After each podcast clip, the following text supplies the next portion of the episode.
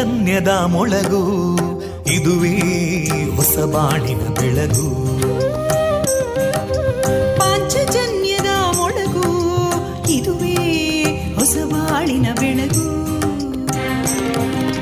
ಜನಮಾನಸವ ಅರಳಿಸುವಂತ ಅರಳಿಸುವಂತ ಜನಮಾನಸವ ಅರಳಿಸುವಂತ ವಿವೇಕವಾಣಿಯ ಮೊಳಗು. ಸುಖ ದುಃಖಗಳಿಗೆ ತಾಕೊರಳಾಗುವ ನೆಲ ಪ್ರೀತಿಯದಿ ಮೊಳಗು. ಇದುವೇ ಹೊಸ ಬಾಣಿನ ಬೆಳಗು. ಇದುವೇ ಪಾಂಚಜನ್ಯದ ಮೊಳಗು. ಇದುವೇ ಪಾಂಚಜನ್ಯದ ಮೊಳಗು. ವಿವೇಕಾನಂದ ವಿದ್ಯಾವರ್ಧಕ ಸಂಘ ಪ್ರವರ್ತಿತ ರೇಡಿಯೋ ಪಾಂಚಜನ್ಯ. ಇದು ಜೀವ ಜೀವದ ಸ್ವರ ಸಂಚಾರ. ತೊಂಬತ್ತು ಬಿಂದು ಎಂಟು ಸ್ವರ ತರಾಂಗಗಳಲ್ಲಿ ಈ ಹೊತ್ತಿನ ಪ್ರಸಾರ ಕಾರ್ಯಕ್ರಮವನ್ನು ಆರಂಭಿಸುತ್ತಿದ್ದೇವೆ. ಆತ್ಮೀಯ ಶ್ರೋತೃ ಬಾಂಧವರಿಗೆ ರೇಡಿಯೋ ಪಾಂಚಜನ್ಯ ಸಮುದಾಯ ಬಾನುಲಿ ಕೇಂದ್ರ ಬಳಗದ ಪರವಾಗಿ ನಾನು ತೇಜಸ್ವಿನಿ ಮಾಡುವ ಪ್ರೀತಿಪೂರ್ವಕ ನಮಸ್ಕಾರಗಳು. ವಂದೇ ಮಾತರಂ. ವಂದೇ ಮಾತರಂ. सुजलां सुफलां मलयज शीतलां सस्यश्यामलां मातरं वन्दे मातरम्। शुभ्रजोत्स्ना पुलकितयामिनीं पुल्लकुसुमिता ध्रुमदळशोभिनीं सुहासिनीं सुमधुरभाषिणीं सुखदां वरदां मातरं वन्दे मातरम् कोटि कोटि कण्ठा कलकलनिनादकराले कोटि कोटि भुजैदृता करकलवाले अबलां केनो मायेतो बले बहुबलधारिणीं नमामि तारिणीं रिपुदलवारिणी मातरम् वन्दे मातरम् तुमि विद्या तुमि धर्मा तुमि हृदि तुमि मर्मा त्वं हि प्राणा शरीरे बाहुते तुमि मा शक्ति हृदये तुमि मा भक्ति तोमारयी प्रतिमागडी मन्दिरे मन्दिरे वन्दे मातरम् त्वं हि दुर्गा दशप्रहरणधारिणीं कमलां कमलदलविहारिणीं वाणीं विद्यादायिनीं नमामि त्वां नमामि कमलाम् अमलामतुलां सुजलां सुफलां मातरं वन्दे मातरम् श्यामलां सरलां सुस्मितां भूषितां धरणीं भरणीं मातरं वन्दे मातरम् वन्दे मातरम्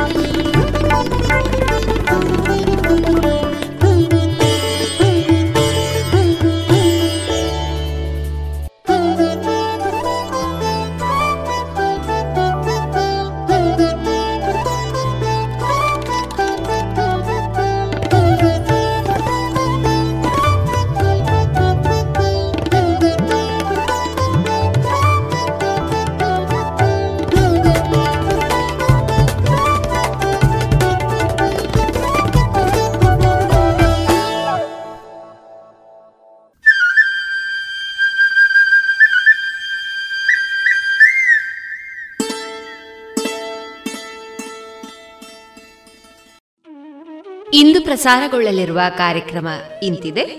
ಮೊದಲಿಗೆ ಭಕ್ತಿಗೀತೆಗಳು ಅಣಿಮುತ್ತು ಮಾರುಕಟ್ಟೆದಾರಣೆ ಜಾಣ ಸುದ್ದಿ. ಇಂದು ವಿಶ್ವ ಕ್ಷಯರೋಗದ ದಿನದ ಅಂಗವಾಗಿ ಡಾಕ್ಟರ್ ಬದ್ರುದ್ದೀನ್ ಅವರೊಂದಿಗಿನ ಸಂದರ್ಶನ. ಕೊನೆಯಲ್ಲಿ ಮಧುರಗಾನ ಪ್ರಸಾರವಾಗಲಿದೆ.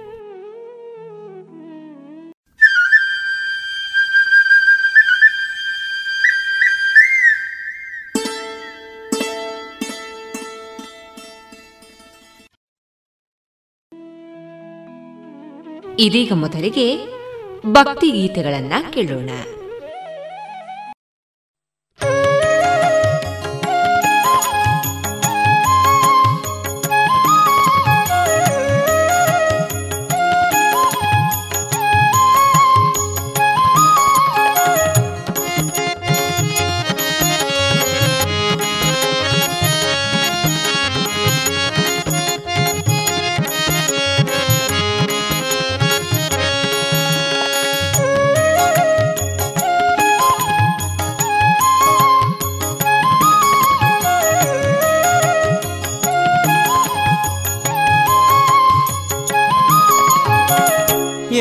ಅಂದ ಎಂತ ಚಂದ ಶಾರದಮ್ಮ. ಎಂತ ಅಂದ ಎಂತ ಚಂದ ಶಾರದಮ್ಮ. ನೋಡಲೆರಡು ಕಣ್ಣು ನನಗೆ ಸಾಲದಮ್ಮ.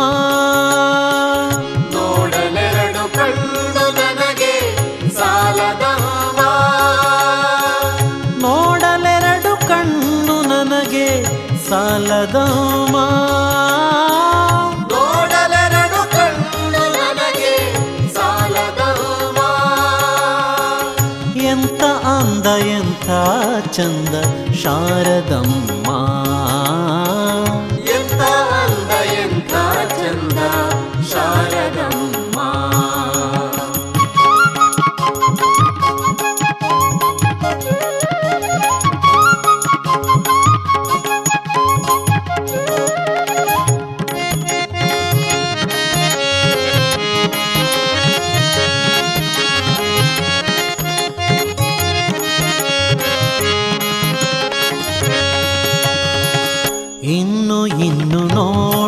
ನೋಡುವಾಸೆ ತುಂಬಿತಮ್ಮ ಇನ್ನು ಕೋಟಿ ಜನುಮ ಬರಲಿ ನನಗೆ ಸಾಲದಮ್ಮ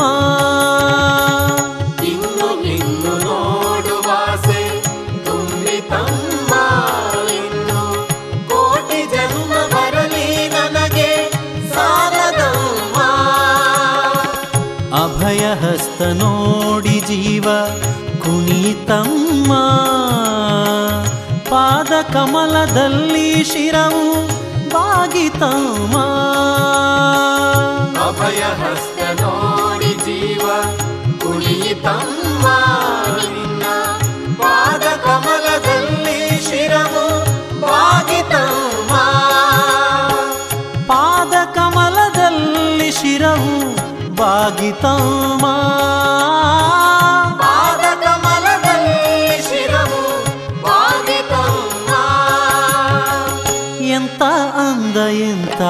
चन्द शारदम्।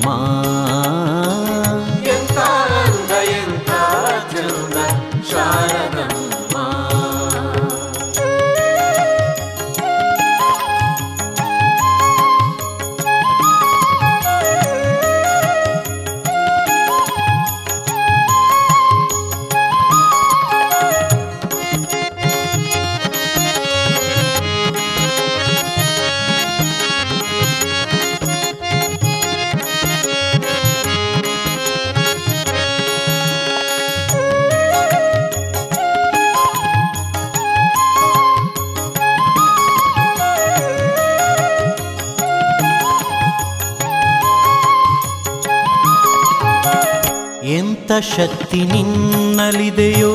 ಶಾರದಮ್ಮ ನಿನ್ನ ನೋಡಿ ಹಾಡು ಆಸೆ ನನಗೆ ಬಂದಿತಮ್ಮ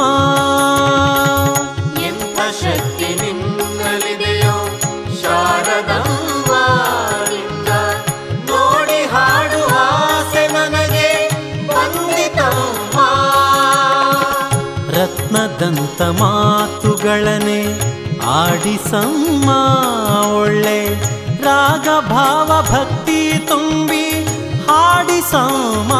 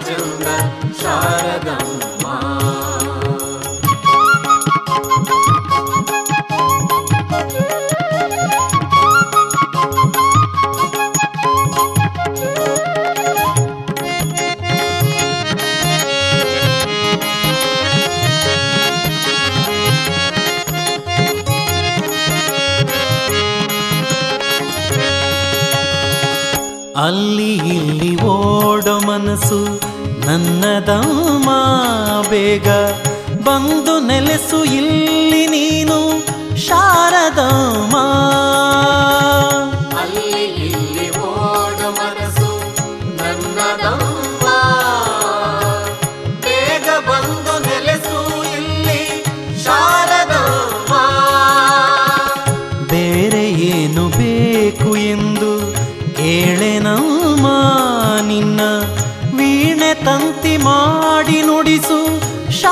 ಶಾರದಮ್ಮ ಬೇರೆ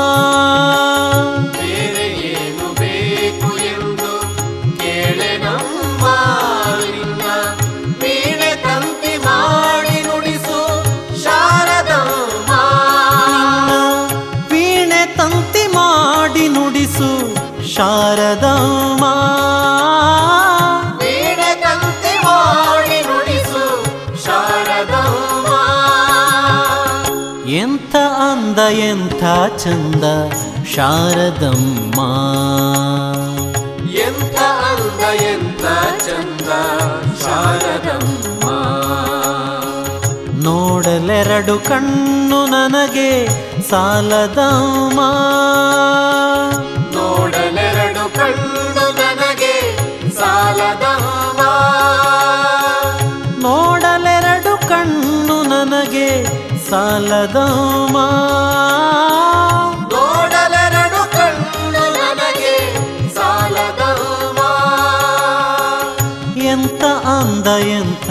छन्द शारदम् मा।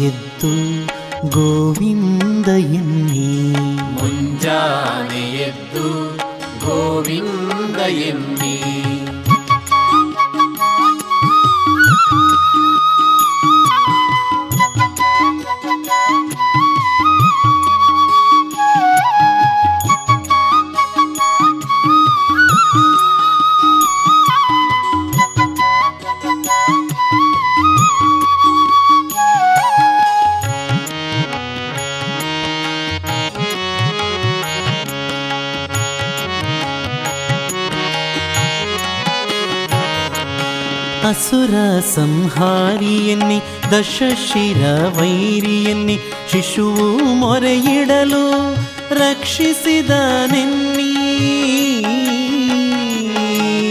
ಅಸುರ ಸಂಹಾರಿಯನ್ನಿ ದಶಶಿರ ವೈರಿಯನ್ನಿ ಶಿಶುವು ಮೊರೆಯಿಡಲು ರಕ್ಷಿಸಿದ ನಿನ್ನಿ ಅಸುರಾರಣ್ಯದೋಳ್ ಭಸ್ಮಾವ ಮಾಡಲು ಅಸುರಾರಣ್ಯದೋಳ್ ಭಸ್ಮಾವ ಮಾಡಲು ವಸುದೆಯೊಳ್ ನಾಟ್ಯವ ಆಡಿದ ನಿನ್ನಿ. ವಸುದೆಯೊಳ್ ನಾಟ್ಯವ ಆಡಿದ ನಿನ್ನಿ. ಮುಂಜಾನೆ ಎದ್ದು ಗೋವಿಂದ ಎನ್ನಿ. ಮುಂಜಾನೆ ಎದ್ದು ಗೋವಿಂದ ಎನ್ನಿ.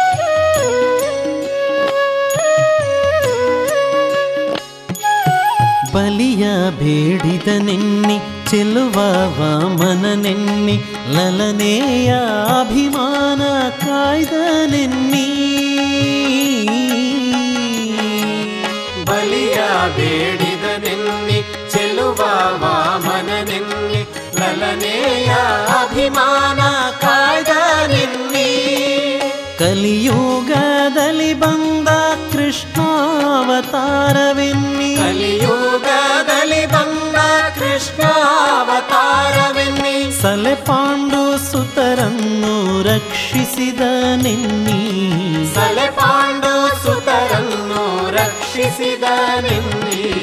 ಮುಂಜಾನೆ ಎದ್ದು ಗೋವಿಂದ ಎನ್ನಿ.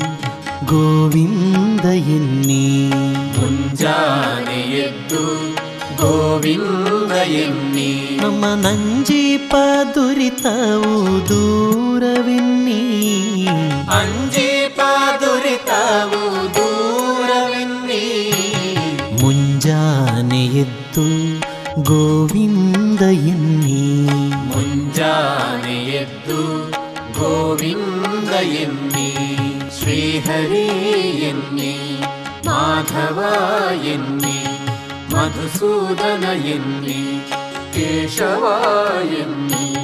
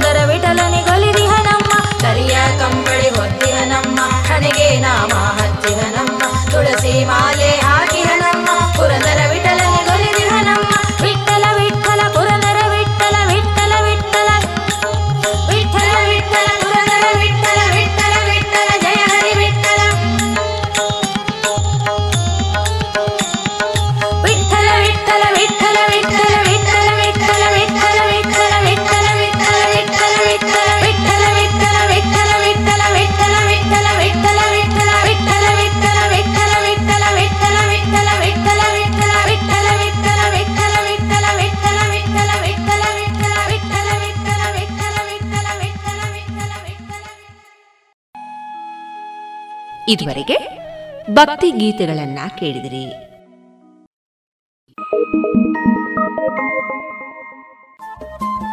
ರೇಡಿಯೋ ಪಾಂಚಜನ್ಯ ತೊಂಬತ್ತು ಬಿಂದು ಎಂಟು ಎಫ್ಎಂ ಸಮುದಾಯ ಬಾನುಲಿ ಕೇಂದ್ರ ಪುತ್ತೂರು. ಇದು ಜೀವ ಜೀವದ ಸ್ವರ ಸಂಚಾರ.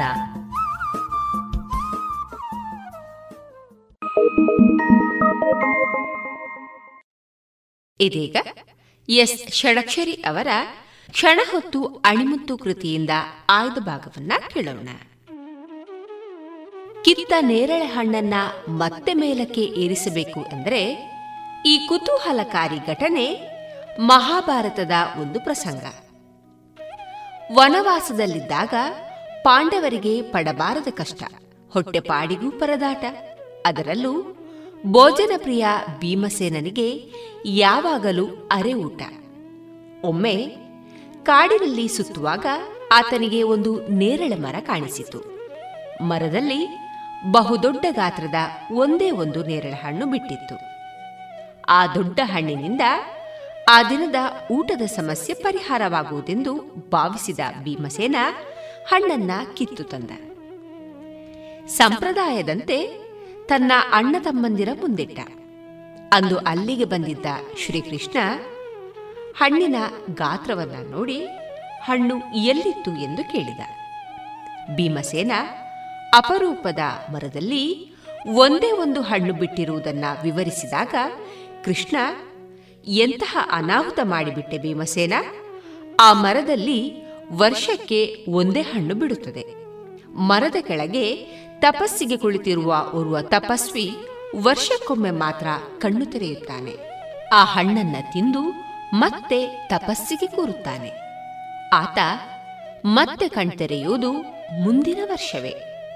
ಈಗ ಆತ ಕಣ್ತೆರೆದಾಗ ಹಣ್ಣು ಕಾಣದಿದ್ದರೆ ಸಿಟ್ಟುಗೊಂಡು ನಿಮ್ಮ ವಂಶವೇ ನಾಶವಾಗುವಂತೆ ಶಪಿಸಿದರೂ ಆಶ್ಚರ್ಯವೇ ಇಲ್ಲ.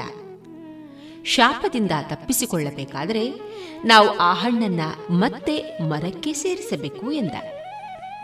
ಎಲ್ಲರನ್ನ ಕರೆದುಕೊಂಡು ಮರದ ಬಳಿ ಹೋದ. ಹಣ್ಣನ್ನ ಮತ್ತೆ ಮರಕ್ಕೆ ಏರಿಸುವ ಬಗೆಯನ್ನ ಕೃಷ್ಣನೇ ಹೇಳಿಕೊಟ್ಟ. ಎಲ್ಲರೂ ನಿಮ್ಮ ಮನಸ್ಸಿನಲ್ಲಿರುವ ಅನಿಸಿಕೆಗಳನ್ನ ಸತ್ಯವಾಗಿ ಹೇಳಿಕೊಂಡರೆ ಹಣ್ಣು ನಿಧಾನವಾಗಿ ಮೇಲಕ್ಕೇರುತ್ತದೆ ಎಂದ. ಧರ್ಮರಾಯ, ಲೋಕದಲ್ಲಿ ಧರ್ಮ ಸ್ಥಾಪನೆಯಾಗಬೇಕು.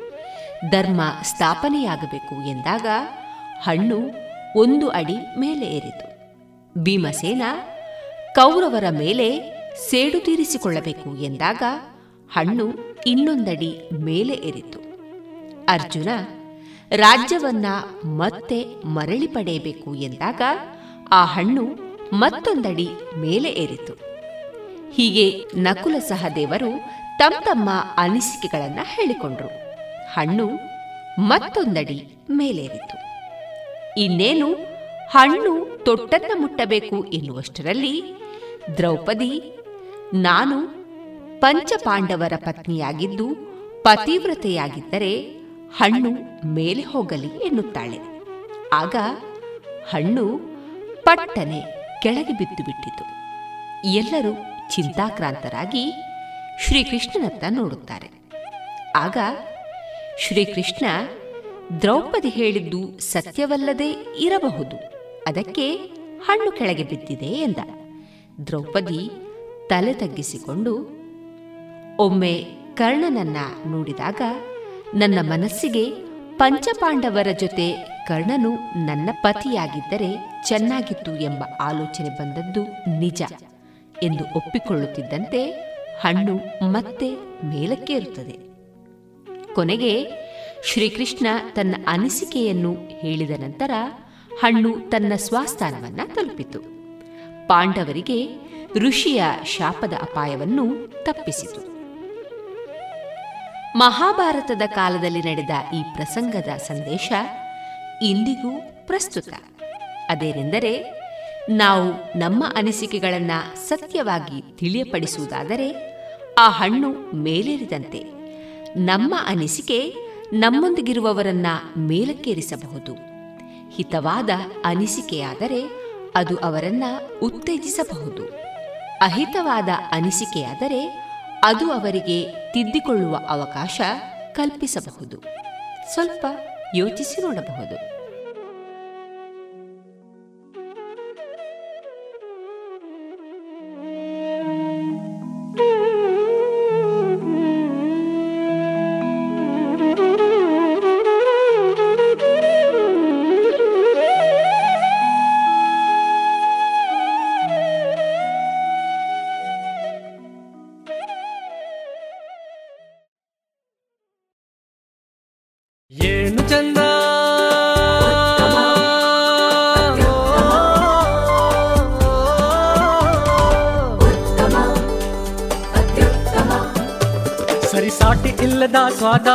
ಅಹಬಲು ರುಚಿ ಸ್ವದೇಶಿ ಸಾರ ಅನನ್ಯ ಅದಮ್ಯ ಕ್ಯಾಂಕೋ ಚಾಕ್ಲೇಟ್. ಸ್ವದೇಶಿ ಸ್ವಾದ.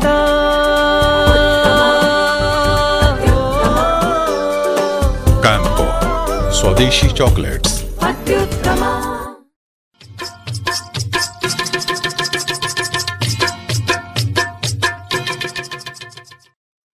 ಮಾರುಕಟ್ಟೆ ಧಾರಣೆ ಇಂತಿದೆ. ಹೊಸ ಅಡಿಕೆ ಮುನ್ನೂರರಿಂದ ನಾಲ್ಕುನೂರ ಐದು ಹಳೆ ಅಡಿಕೆ ಮುನ್ನೂರ ಐದರಿಂದ ಐನೂರ ಐದು, ಡಬಲ್ ಚೋಲ್ ಮುನ್ನೂರ ಐದರಿಂದ ಐನೂರ ಐದು, ಹಳೆ ಪಟೋರ ಮುನ್ನೂರರಿಂದ ಮುನ್ನೂರ ನಲವತ್ತು, ಹೊಸ ಪಟೋರ ಇನ್ನೂರ ಎಂಬತ್ತರಿಂದ ಮುನ್ನೂರ ಮೂವತ್ತ ಐದು, ಹಳೆ ಉಳ್ಳಿಗಡ್ಡೆ ಮತ್ತು ಹೊಸ ಉಳ್ಳಿಗಡ್ಡೆ ನೂರ ಹತ್ತರಿಂದ ಇನ್ನೂರ ನಲವತ್ತು, ಹಳೆ ಕರಿಗೋಟು, ಹೊಸ ಕರಿಗೋಟು ನೂರ ಹತ್ತರಿಂದ ಇನ್ನೂರ ಮೂವತ್ತು, ಕೊಕ್ಕೋ ಧಾರಣೆ, ಹಸಿ ಕೊಕ್ಕೋ ಐವತ್ತ ಒಂಬತ್ತರಿಂದ ಅರವತ್ತ ನಾಲ್ಕು ಒಣಕೊಕ್ಕೋ ನೂರ ಅರವತ್ತ ಐದರಿಂದ ನೂರ ಎಂಬತ್ತ ಮೂರು ಕಾಳುಮೆಣಸು ಇನ್ನೂರ ಐವತ್ತರಿಂದ ಮುನ್ನೂರ ಎಪ್ಪತ್ತು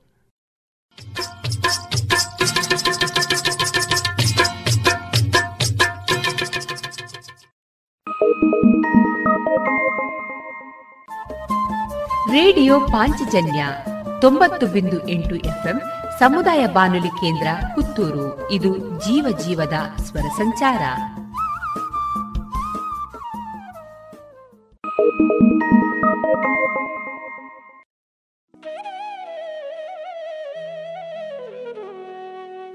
ಇನ್ನೀಗ ಕೇಳಿ ಜಾಣ ಸುದ್ದಿ.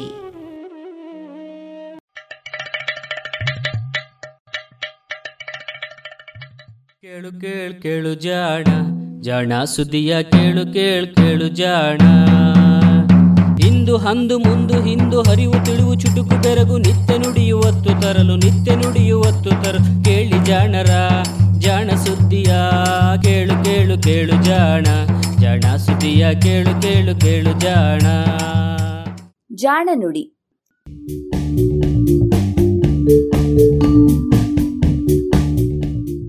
ನೆರವು ಪ್ರಗತಿ ಟ್ರಸ್ಟ್ ಕೋಲಾರ.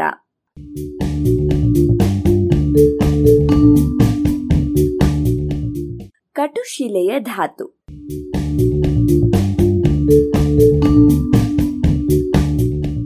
ಧಾತುಪಟ್ಟಿ ಅಥವಾ ಪಿರಿಯಾಡಿಕ್ ಟೇಬಲ್ ಅನ್ನ ಗಮನಿಸಿದ್ರೆ ಅಲ್ಲಿ ನಿಮಗೆ ಯಾವ ಧಾತುವಿನ ಹೆಸರು ಸಹ ದೊಡ್ಡದಾಗಿ ಕಾಣಿಸೋದಿಲ್ಲ.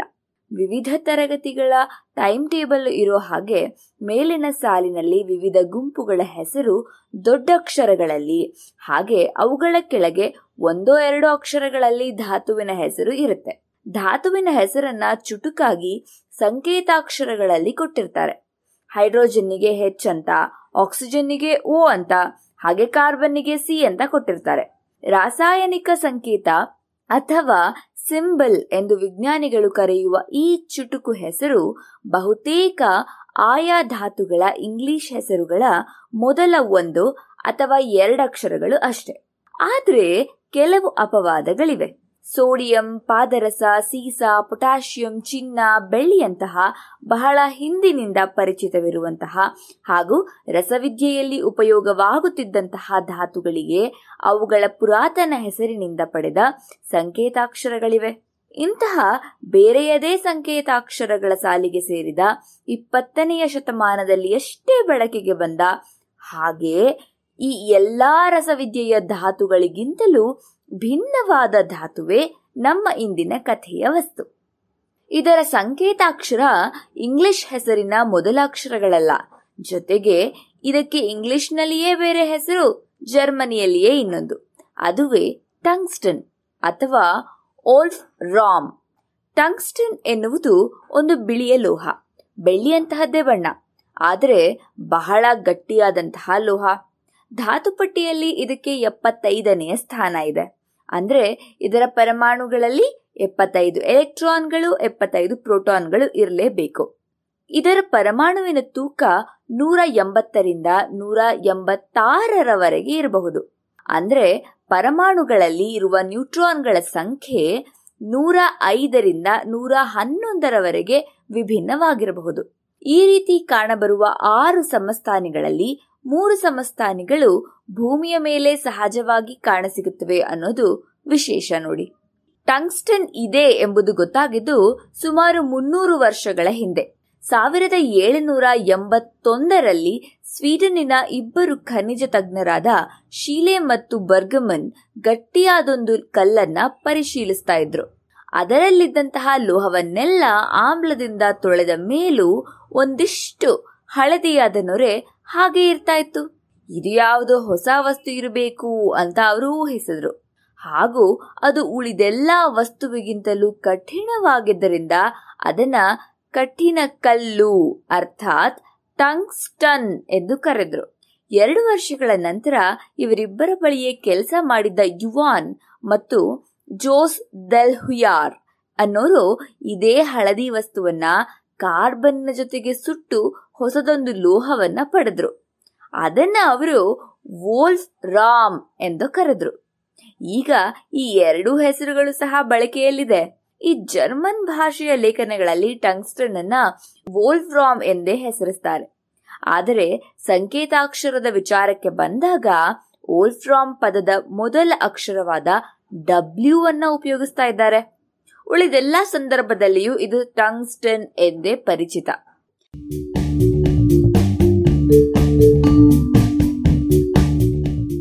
ಟಂಗ್ಸ್ಟನ್ಗೆ ಹಲವು ವಿಶೇಷ ಗುಣಗಳಿದೆ.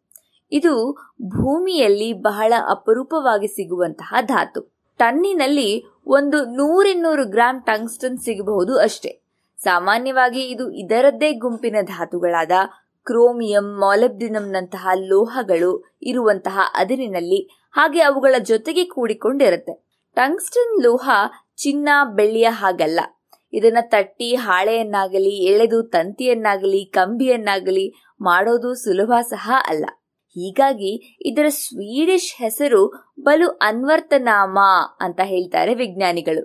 ಅಷ್ಟೇ ಅಲ್ಲ, ಇಡೀ ಧಾತುಪಟ್ಟಿಯಲ್ಲಿ ಕಾರ್ಬನಿನ ಹೊರತಾಗಿ ಅತಿ ಹೆಚ್ಚು ಉಷ್ಣತೆಯಲ್ಲಿ ಕರಗುವಂತಹ ವಸ್ತು ಇದೆ ನೋಡಿ. ಇನ್ನು ಜೀವಿಗಳಲ್ಲಿ ಕಂಡುಬರುವ ವಿವಿಧ ಧಾತುಗಳಲ್ಲಿ ಅತಿ ಭಾರಿಯಾದಂತಹ ಧಾತು ಅಂದ್ರೆ ಟಂಗ್ಸ್ಟನ್. ಇದರ ನಂತರದ ಯಾವ ಧಾತುಗಳು ಸಹಜವಾಗಿ ಯಾವ ಜೀವಿಯಲ್ಲಿಯೂ ಕಾಣುಬರುವುದಿಲ್ಲ ಚಿನ್ನವು ಜೀವಿಗಳಲ್ಲಿ ಕಾಣೋದಿಲ್ಲ ಟಂಗ್ಸ್ಟನ್ ಕೂಡ ಕೆಲವೇ ಕೆಲವು ಬ್ಯಾಕ್ಟೀರಿಯಾಗಳಲ್ಲಿ ಇರುವ ಪ್ರೋಟೀನ್ ತಯಾರಿಸುವ ಕಿಣ್ವಗಳಲ್ಲಿ ಕಾಣುತ್ತೆ. ಟಂಗ್ಸ್ಟನ್ ಸುದ್ದಿಯಾಗಿದ್ದು ಹತ್ತೊಂಬತ್ತನೆಯ ಶತಮಾನದ ಕೊನೆಯಲ್ಲಿ. ವಿದ್ಯುತ್ ದೀಪಗಳು ಜನಪ್ರಿಯ ಆದ ನಂತರ. ಆಗ ವಿದ್ಯುತ್ ದೀಪಗಳಲ್ಲಿ ಕಾರ್ಬನ್ನಿನ ಎಳೆಗಳನ್ನ ಜೋಡಿಸಿ ಅದರ ಮೂಲಕ ವಿದ್ಯುತ್ತನ್ನ ಹರಿಸ್ತಾ ಇದ್ರು. ಈ ಕಾರ್ಬನ್ ಎಳೆಗಳು ಬಿಸಿಯಾಗಿ ಬೆಳಕನ್ನ ಸೂಸ್ತಾ ಇದ್ವು. ಆದರೆ ಇಂತಹ ದೀಪಗಳಲ್ಲಿ ಬೆಳಕಿಗಿಂತ ಶಾಖವೇ ಹೆಚ್ಚು ಬರ್ತಾ ಇತ್ತು. ಹೀಗಾಗಿ ಏನ್ ಮಾಡಿದ್ದಂದ್ರೆ ಹೆಚ್ಚು ಬೆಳಕನ್ನ ಕೊಡುವಂತಹ ತಂಪಾದ ದೀಪಗಳಿಗಾಗಿ ಹುಡುಕಾಟ ನಡೀತಾ ಇತ್ತು. ಸುಲಭವಾಗಿ ಕರಗದ ಹಾಗೂ ವಿದ್ಯುತ್ತನ್ನ ಹರಿಯ ಬಿಡುವಂತಹ ಆಸ್ಮಿಯಂ ಮೊದಲಾದ ಲೋಹಗಳ ತಂತಿಗಳನ್ನ ಬಳಸಲಾಗಿತ್ತು. ಆದರೆ ಅನಂತರ ಸಾವಿರದ ಒಂಬೈನೂರ ಐದರಲ್ಲಿ ಅಪ್ಪಟ ಟಂಗ್ಸ್ಟನ್ ತಯಾರಿಕೆ ಸಾಧ್ಯವಾದ ಮೇಲೆ ಟಂಗ್ಸ್ಟನ್ ತಂತಿಗಳಿದ್ದ ದೀಪಗಳು ಬಳಕೆಗೆ ಬಂದವು. ನಾಜೂಕಾಗಿದ್ದರೂ ಟಂಗ್ಸ್ಟನ್ ತಂತಿಗಳು ಬಿಸಿಯಾದರೂ ಕರಗವು. ಜೊತೆಗೆ ಬಿಸಿಯಾಗುತ್ತಿದ್ದಂತೆ ಅವುಗಳಲ್ಲಿ ವಿದ್ಯುತ್ ಇನ್ನೂ ಸರಾಗವಾಗಿ ಹರಿಯುತ್ತೆ. ಈ ಎಲ್ಲಾ ಕಾರಣಗಳಿಂದಾಗಿ ಟಂಗ್ಸ್ಟನ್ ದೀಪಗಳ ಫಿಲಮೆಂಟು ತಂತಿಗಳಿಗೆ ಬಹಳ ಯುಕ್ತ ವಸ್ತು ಅಂತ ಅನಿಸೋದಕ್ಕೆ ಶುರುವಾಯಿತು. ಇಂದಿಗೂ ಪ್ರಪಂಚದಲ್ಲಿ ಉತ್ಪಾದನೆಯಾಗುವ ಒಟ್ಟಾರೆ ಟಂಗ್ಸ್ಟನ್ನಿನಲ್ಲಿ ಶೇಕಡ ಇಪ್ಪತ್ತರಷ್ಟನ್ನ ಇಂತಹ ವಿದ್ಯುತ್ ಬಲ್ಬ್ಗಳ ತಯಾರಿಕೆಯಲ್ಲಿಯೇ ಬಳಸ್ತಾ ಇದ್ದಾರೆ. ಇದೀಗ ಬೆಳಕನ್ನ ಉತ್ಪಾದಿಸೋದಕ್ಕೆ ಎಲ್ಇಡಿ ಸಿಎಫ್ಎಲ್ ಫ್ಲೋರಸೆಂಟ್ ದೀಪಗಳಂತಹ ಹೊಸ ತಂತ್ರಜ್ಞಾನದ ಸಾಧನಗಳ ಬಳಕೆಗೆ ಬಂದ ಮೇಲೆ ಟಂಗ್ಸ್ಟನ್ನಿನ ತಂತಿಗಳಿಗೆ ದೀಪಗಳ ಉದ್ಯಮದಲ್ಲಿ ಬೇಡಿಕೆ ಕಡಿಮೆಯಾಗಿದೆ ಹಾಗಂತ ಇದೇನು ಮೂಲೆ ಗುಂಪಾಗಿಲ್ಲ. ಟಂಗ್ಸ್ಟನ್ ಉಕ್ಕು ಬಹಳ ಜನಪ್ರಿಯ, ಬಹಳ ಗಟ್ಟಿ ಕೂಡ. ಹೀಗಾಗಿ ಇದನ್ನ ಉಕ್ಕಿನ ತಯಾರಿಕೆಯಲ್ಲಿ ಬಳಸ್ತಾರೆ. ಓಲ್ಫ್ರಾಮ್ ಉಕ್ಕು ಎಂದು ಹೆಸರಾದ ಈ ಉಕ್ಕು ಬಹಳ ಗಟ್ಟಿ ಹಾಗೂ ಸುಲಭವಾಗಿ ಕರಗೋದಿಲ್ಲ ಜೊತೆಗೆ ಉಗ್ರವಾದ ಆಮ್ಲಗಳಾಗಲಿ, ಕ್ಷಾರ ವಸ್ತುಗಳಾಗಲಿ ಇದನ್ನ ಕಂಗಿಡಿಸೋದಕ್ಕೂ ಸಾಧ್ಯ ಇಲ್ಲ. ನೀರಿನಿಂದ ತುಕ್ಕು ಹಿಡಿಯೋದಿಲ್ಲ, ಕಿಲುಬೋದೂ ಇಲ್ಲ. ಹೀಗೆ ಟಂಗ್ಸ್ಟನ್ ತನ್ನ ಎಲ್ಲಾ ಗುಣಗಳನ್ನು ಕೂಡ ಉಕ್ಕಿಗೂ ದಾರ ಎರೆದು ಬಿಡುತ್ತೆ. ಅಂದೇ ಇದನ್ನ ಉಕ್ಕಿನಲ್ಲಿ ಬಳಸ್ತಾ ಇದ್ದಾರೆ. ನಾವು ನಿತ್ಯ ಬಳಸುವ ಬಾಲ್ ಪಾಯಿಂಟ್ ಪೆನ್ನುಗಳ ತುದಿಯಲ್ಲಿ ಕೂರುವ ನಯವಾದ ಗುಂಡು ಇಂತಹ ಉಕ್ಕಿನಿಂದ ಮಾಡಿದ್ದು. ಗೀರಿದರು ಕಚ್ಚು ಬೀಳದ ಸುಲಭವಾಗಿ ಸವೆಯದಂತಹ ಉಕ್ಕು ಅದು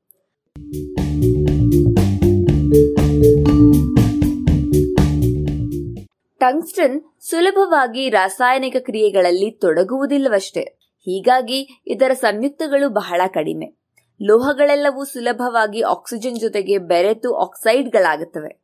ಆದರೆ ಈ ಟಂಗ್ಸ್ಟನ್ ಬಿಸಿಯಾಗಿದ್ದಾಗಷ್ಟೇ ಆಕ್ಸಿಜನ್ನ ಜೊತೆಗೆ ಹೀಗೆ ಕೂಡಬಲ್ಲದು.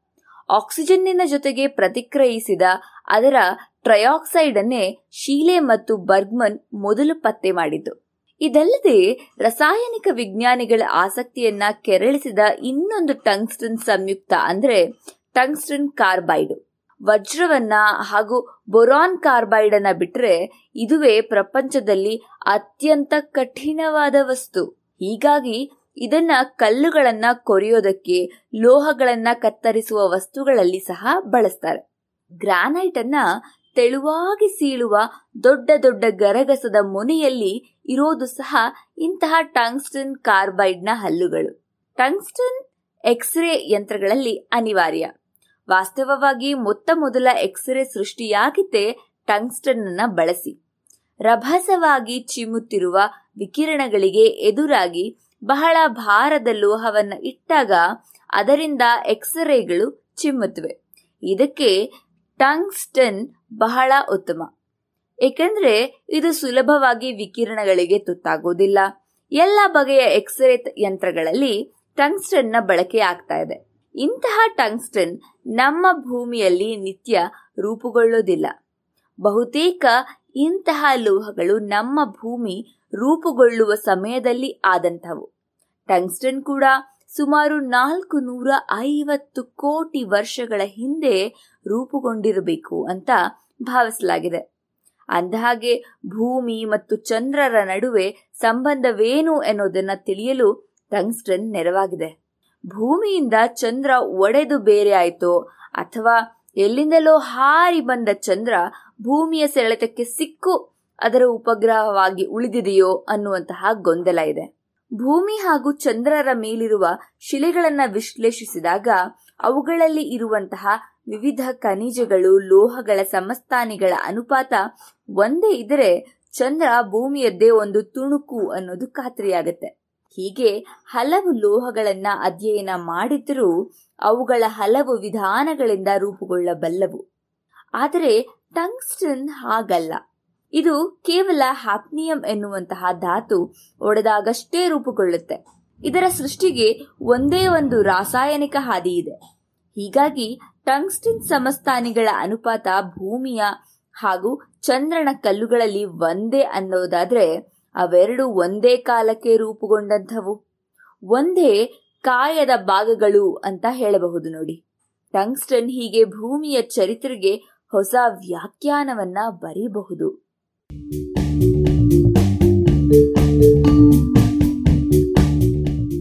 ಇದು ಇಂದಿನ ಜಾಣ ನುಡಿ. ರಚನೆ ಕೊಳ್ಳೇಗಾಲ ಶರ್ಮಾ ಜಾಣ ಧ್ವನಿ ನವ್ಯ ಎನ್.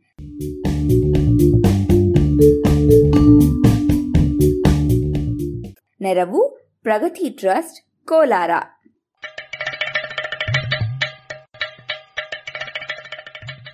ಜಾಣ ಸುದ್ದಿಯ ಬಗ್ಗೆ ಸಲಹೆ, ಸಂದೇಹಗಳು ಇದ್ದಲ್ಲಿ ನೇರವಾಗಿ ಒಂಬತ್ತು ಎಂಟು ಎಂಟು ಆರು ಆರು ನಾಲ್ಕು ಸೊನ್ನೆ ಮೂರು ಎರಡು ಎಂಟು ಈ ನಂಬರಿಗೆ ವಾಟ್ಸಪ್ ಮಾಡಿ, ಇಲ್ಲವೇ ಕರೆ ಮಾಡಿ.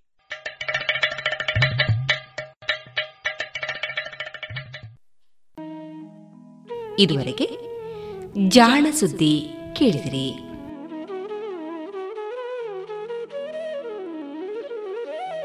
ಇಂದು ವಿಶ್ವ ಕ್ಷಯರೋಗದ ದಿನದ ಅಂಗವಾಗಿ ಕ್ಷಯರೋಗದ ವಿಶೇಷ ಮಾಹಿತಿಯನ್ನ ಡಾಕ್ಟರ್ ಬದ್ರುದ್ದೀನ್ ಅವರ ಸಂದರ್ಶನದಲ್ಲಿ ಕೇಳೋಣ. ಇವರನ್ನ ಸಂದರ್ಶಿಸಲಿದ್ದಾರೆ ಡಾಕ್ಟರ್ ವಿಜಯ ಸರಸ್ವತಿ. ಆತ್ಮೀಯ ಶ್ರೋತೃ ಬಾಂಧವರೇ ನಿಮಗೆಲ್ಲರಿಗೂ ಆತ್ಮೀಯವಾದಂತ ಸ್ವಾಗತ. ಇಂದಿನ ನಮ್ಮ ಈ ಕಾರ್ಯಕ್ರಮದಲ್ಲಿ ನಮ್ಮೊಂದಿಗೆ ಉಪಸ್ಥಿತರಿರುವಂತಹವರು ಜಿಲ್ಲಾ ಕ್ಷಯರೋಗ ನಿಯಂತ್ರಣಾಧಿಕಾರಿಯಾಗಿರುವಂತಹ ಡಾಕ್ಟರ್ ಬದ್ರುದ್ದೀನ್ ಎಂಎನ್ ಇವರು. ಇವರನ್ನ ಈ ಕಾರ್ಯಕ್ರಮಕ್ಕೆ ಆತ್ಮೀಯವಾಗಿ ಸ್ವಾಗತಿಸ್ತಾ ಡಾಕ್ಟ್ರೇ ನಮಸ್ಕಾರ. ನಮಸ್ಕಾರ ಡಾಕ್ಟ್ರೇ ಜಗತ್ತಿನೆಲ್ಲ ಕಂಡುಬರುವಂತಹ ಒಂದು ವಿಶೇಷವಾದಂತಹ ಕಾಯಿಲೆಯಲ್ಲಿ ಕ್ಷಯರೋಗ ಕೂಡ ಒಂದು. ಏನು ನಾವು ಟಿ ಬಿ ಅಥವಾ ಟ್ಯೂಬರ್ಕ್ಲೋಸಿಸ್ ಅಂತ ಕರಿತೇವೆ. ಈ ಕ್ಷಯರೋಗದ ಲಕ್ಷಣಗಳೇನು ಮತ್ತು ಕ್ಷಯರೋಗ ಯಾವ ರೀತಿಯಲ್ಲಿ ಬರುತ್ತದೆ? ಇದ್ರ ಬಗ್ಗೆ ಮಾಹಿತಿಯನ್ನು ನೀಡ್ತೀರಾ? ಕ್ಷಯರೋಗ ಒಂದು ಮೈಕ್ರೋಬ್ಯಾಕ್ಟೀರಿಯಂ ಟ್ಯೂಬರ್ಕ್ಲೋಸಿಸ್ ಅಂತ ಹೇಳುವಂಥ ಬ್ಯಾಕ್ಟೀರಿಯಾದಿಂದ ಬರ್ತದೆ. ಇದು ಸಾವಿರದ ಎಂಟುನೂರ ಎಂಬತ್ತೆರಡರ ಮಾರ್ಚ್ ಇಪ್ಪತ್ನಾಲ್ಕರಂದು ಜರ್ಮನಿಯ ಬರ್ಲಿನ್ನಲ್ಲಿ ಡಾಕ್ಟರ್ ರಾಬರ್ಟ್ ಕಾಕ್ ಅಂತ ಹೇಳುವ ವೈದ್ಯರು ಪ್ರಥಮವಾಗಿ ಈ ರೋಗಾಣುವಿಂದ ಬರ್ತದೆ ಅಂತ ಸಾಬೀತು ಮಾಡಿ ತೋರಿಸಿದರು.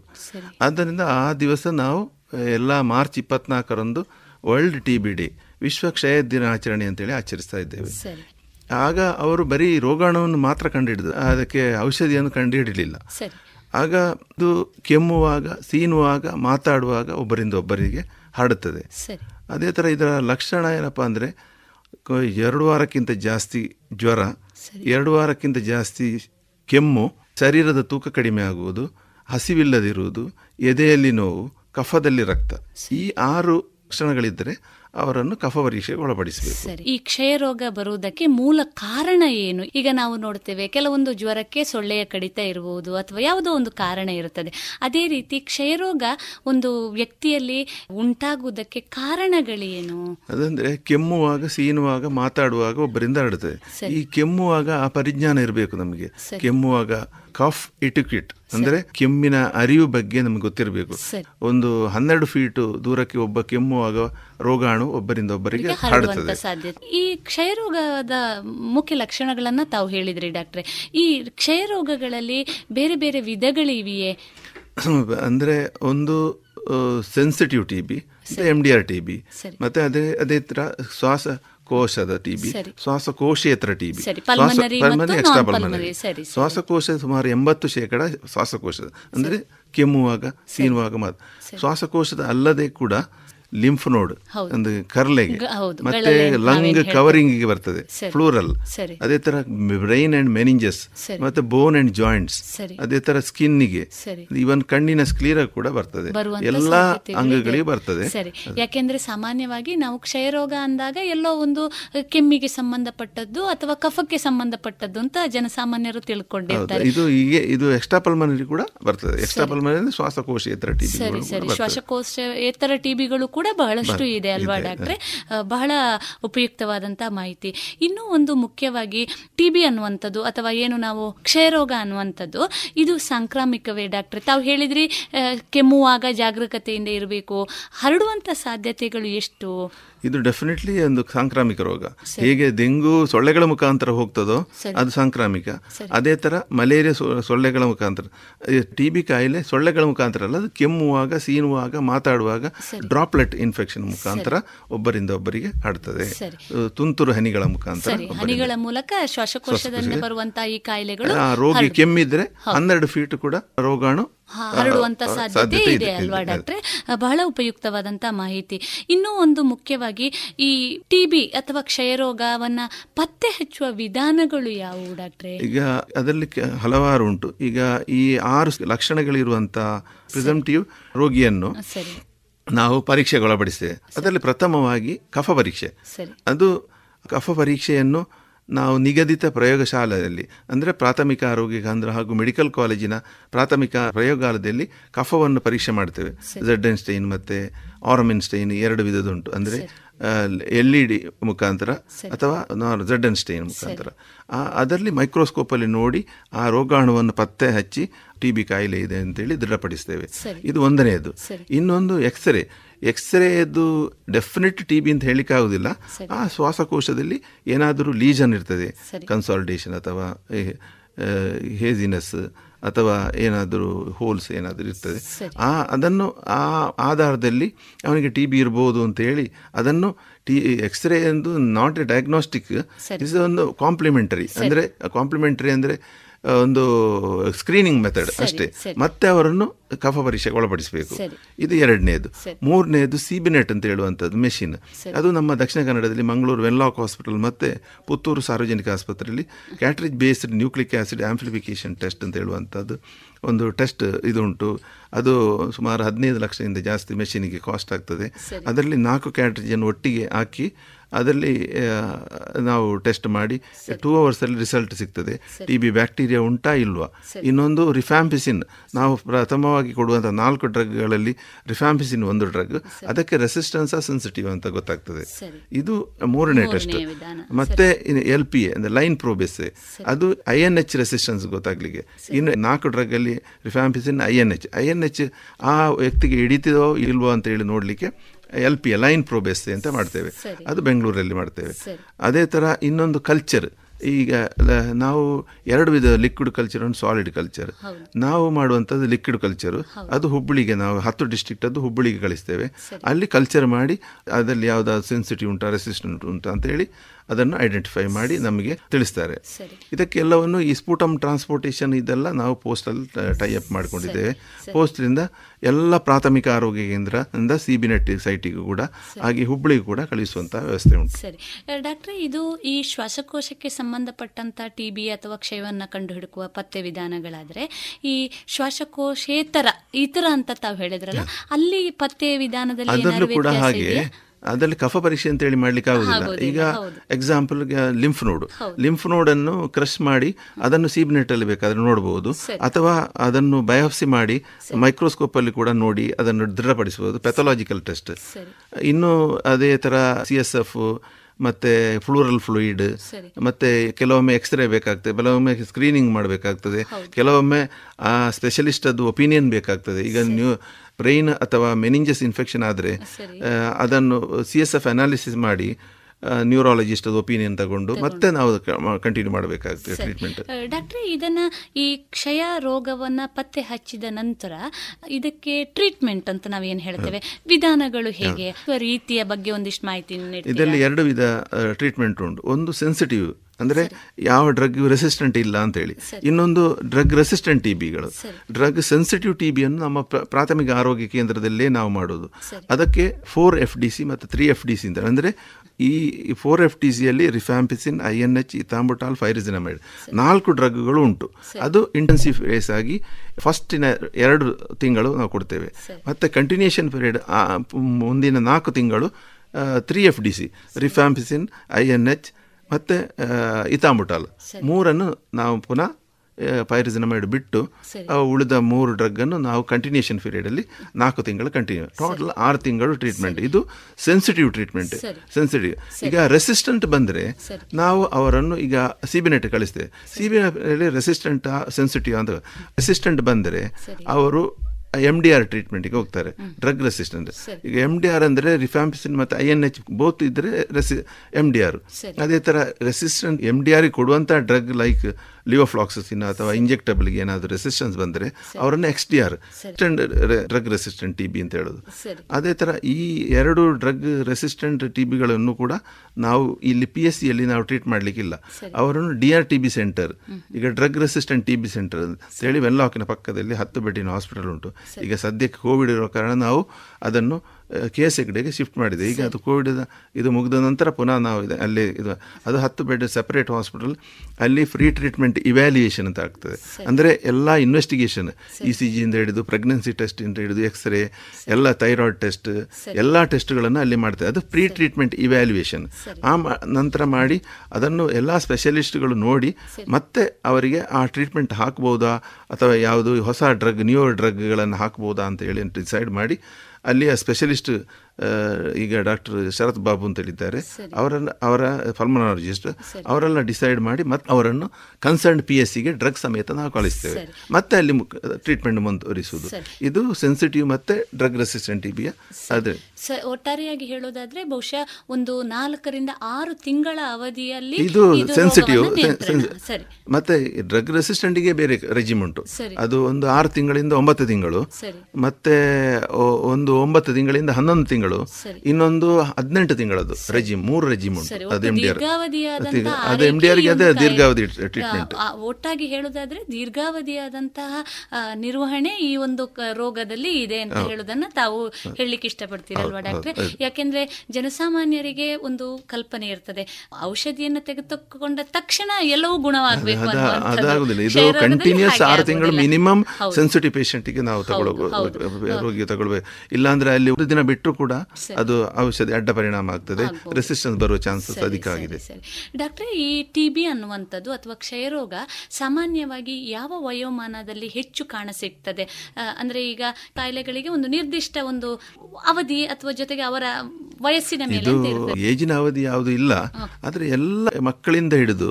ಎಂಬತ್ತು ವರ್ಷದವರೆಗೂ ಕೂಡ ಅದು ಸಮಾನವಾಗಿ ಬರ್ತದೆ ಬರುವಂತ. ಸಾಧ್ಯತೆಗಳು ಇದೆ. ಬಹುಶಃ ಈ ರೋಗ ಲಕ್ಷಣಗಳನ್ನ ಕಂಡು ಹುಡುಕುವಂತದ್ದು ಬಹಳ ಮುಖ್ಯ ಅಲ್ವಾ ಡಾಕ್ಟ್ರೆ? Diagnostic method step by step ಮಾಡ್ತಾ ಹೋಗಿದ್ದಾರೆ. ಹಿಂದೆ. ಸಾವಿರದ ಒಂಬೈನೂರ ಅರವತ್ತೆರಡರಲ್ಲಿ N T P national tuberculosis control programme start ಆದಾಗ ಬರೀ ಎಕ್ಸ್ರೇನೇ ಡಯಾಗ್ನೋಸ್ಟಿಕ್ ಮೆಥಡ್ ಅಂತ ಇದ್ದು ತೊಂಬತ್ತ ಮೂರರಿಂದ ಎರಡು ಸಾವಿರದ ಮೂರರ ಮಧ್ಯೆ R N T C P ಬಂತು. ಆಗ ಸ್ಫೂಟಮ್ ದಿ ಡಯಾಗ್ನೋಸ್ಟಿಕ್ ಟೆಸ್ಟ್ ಮಾಡಿದರು.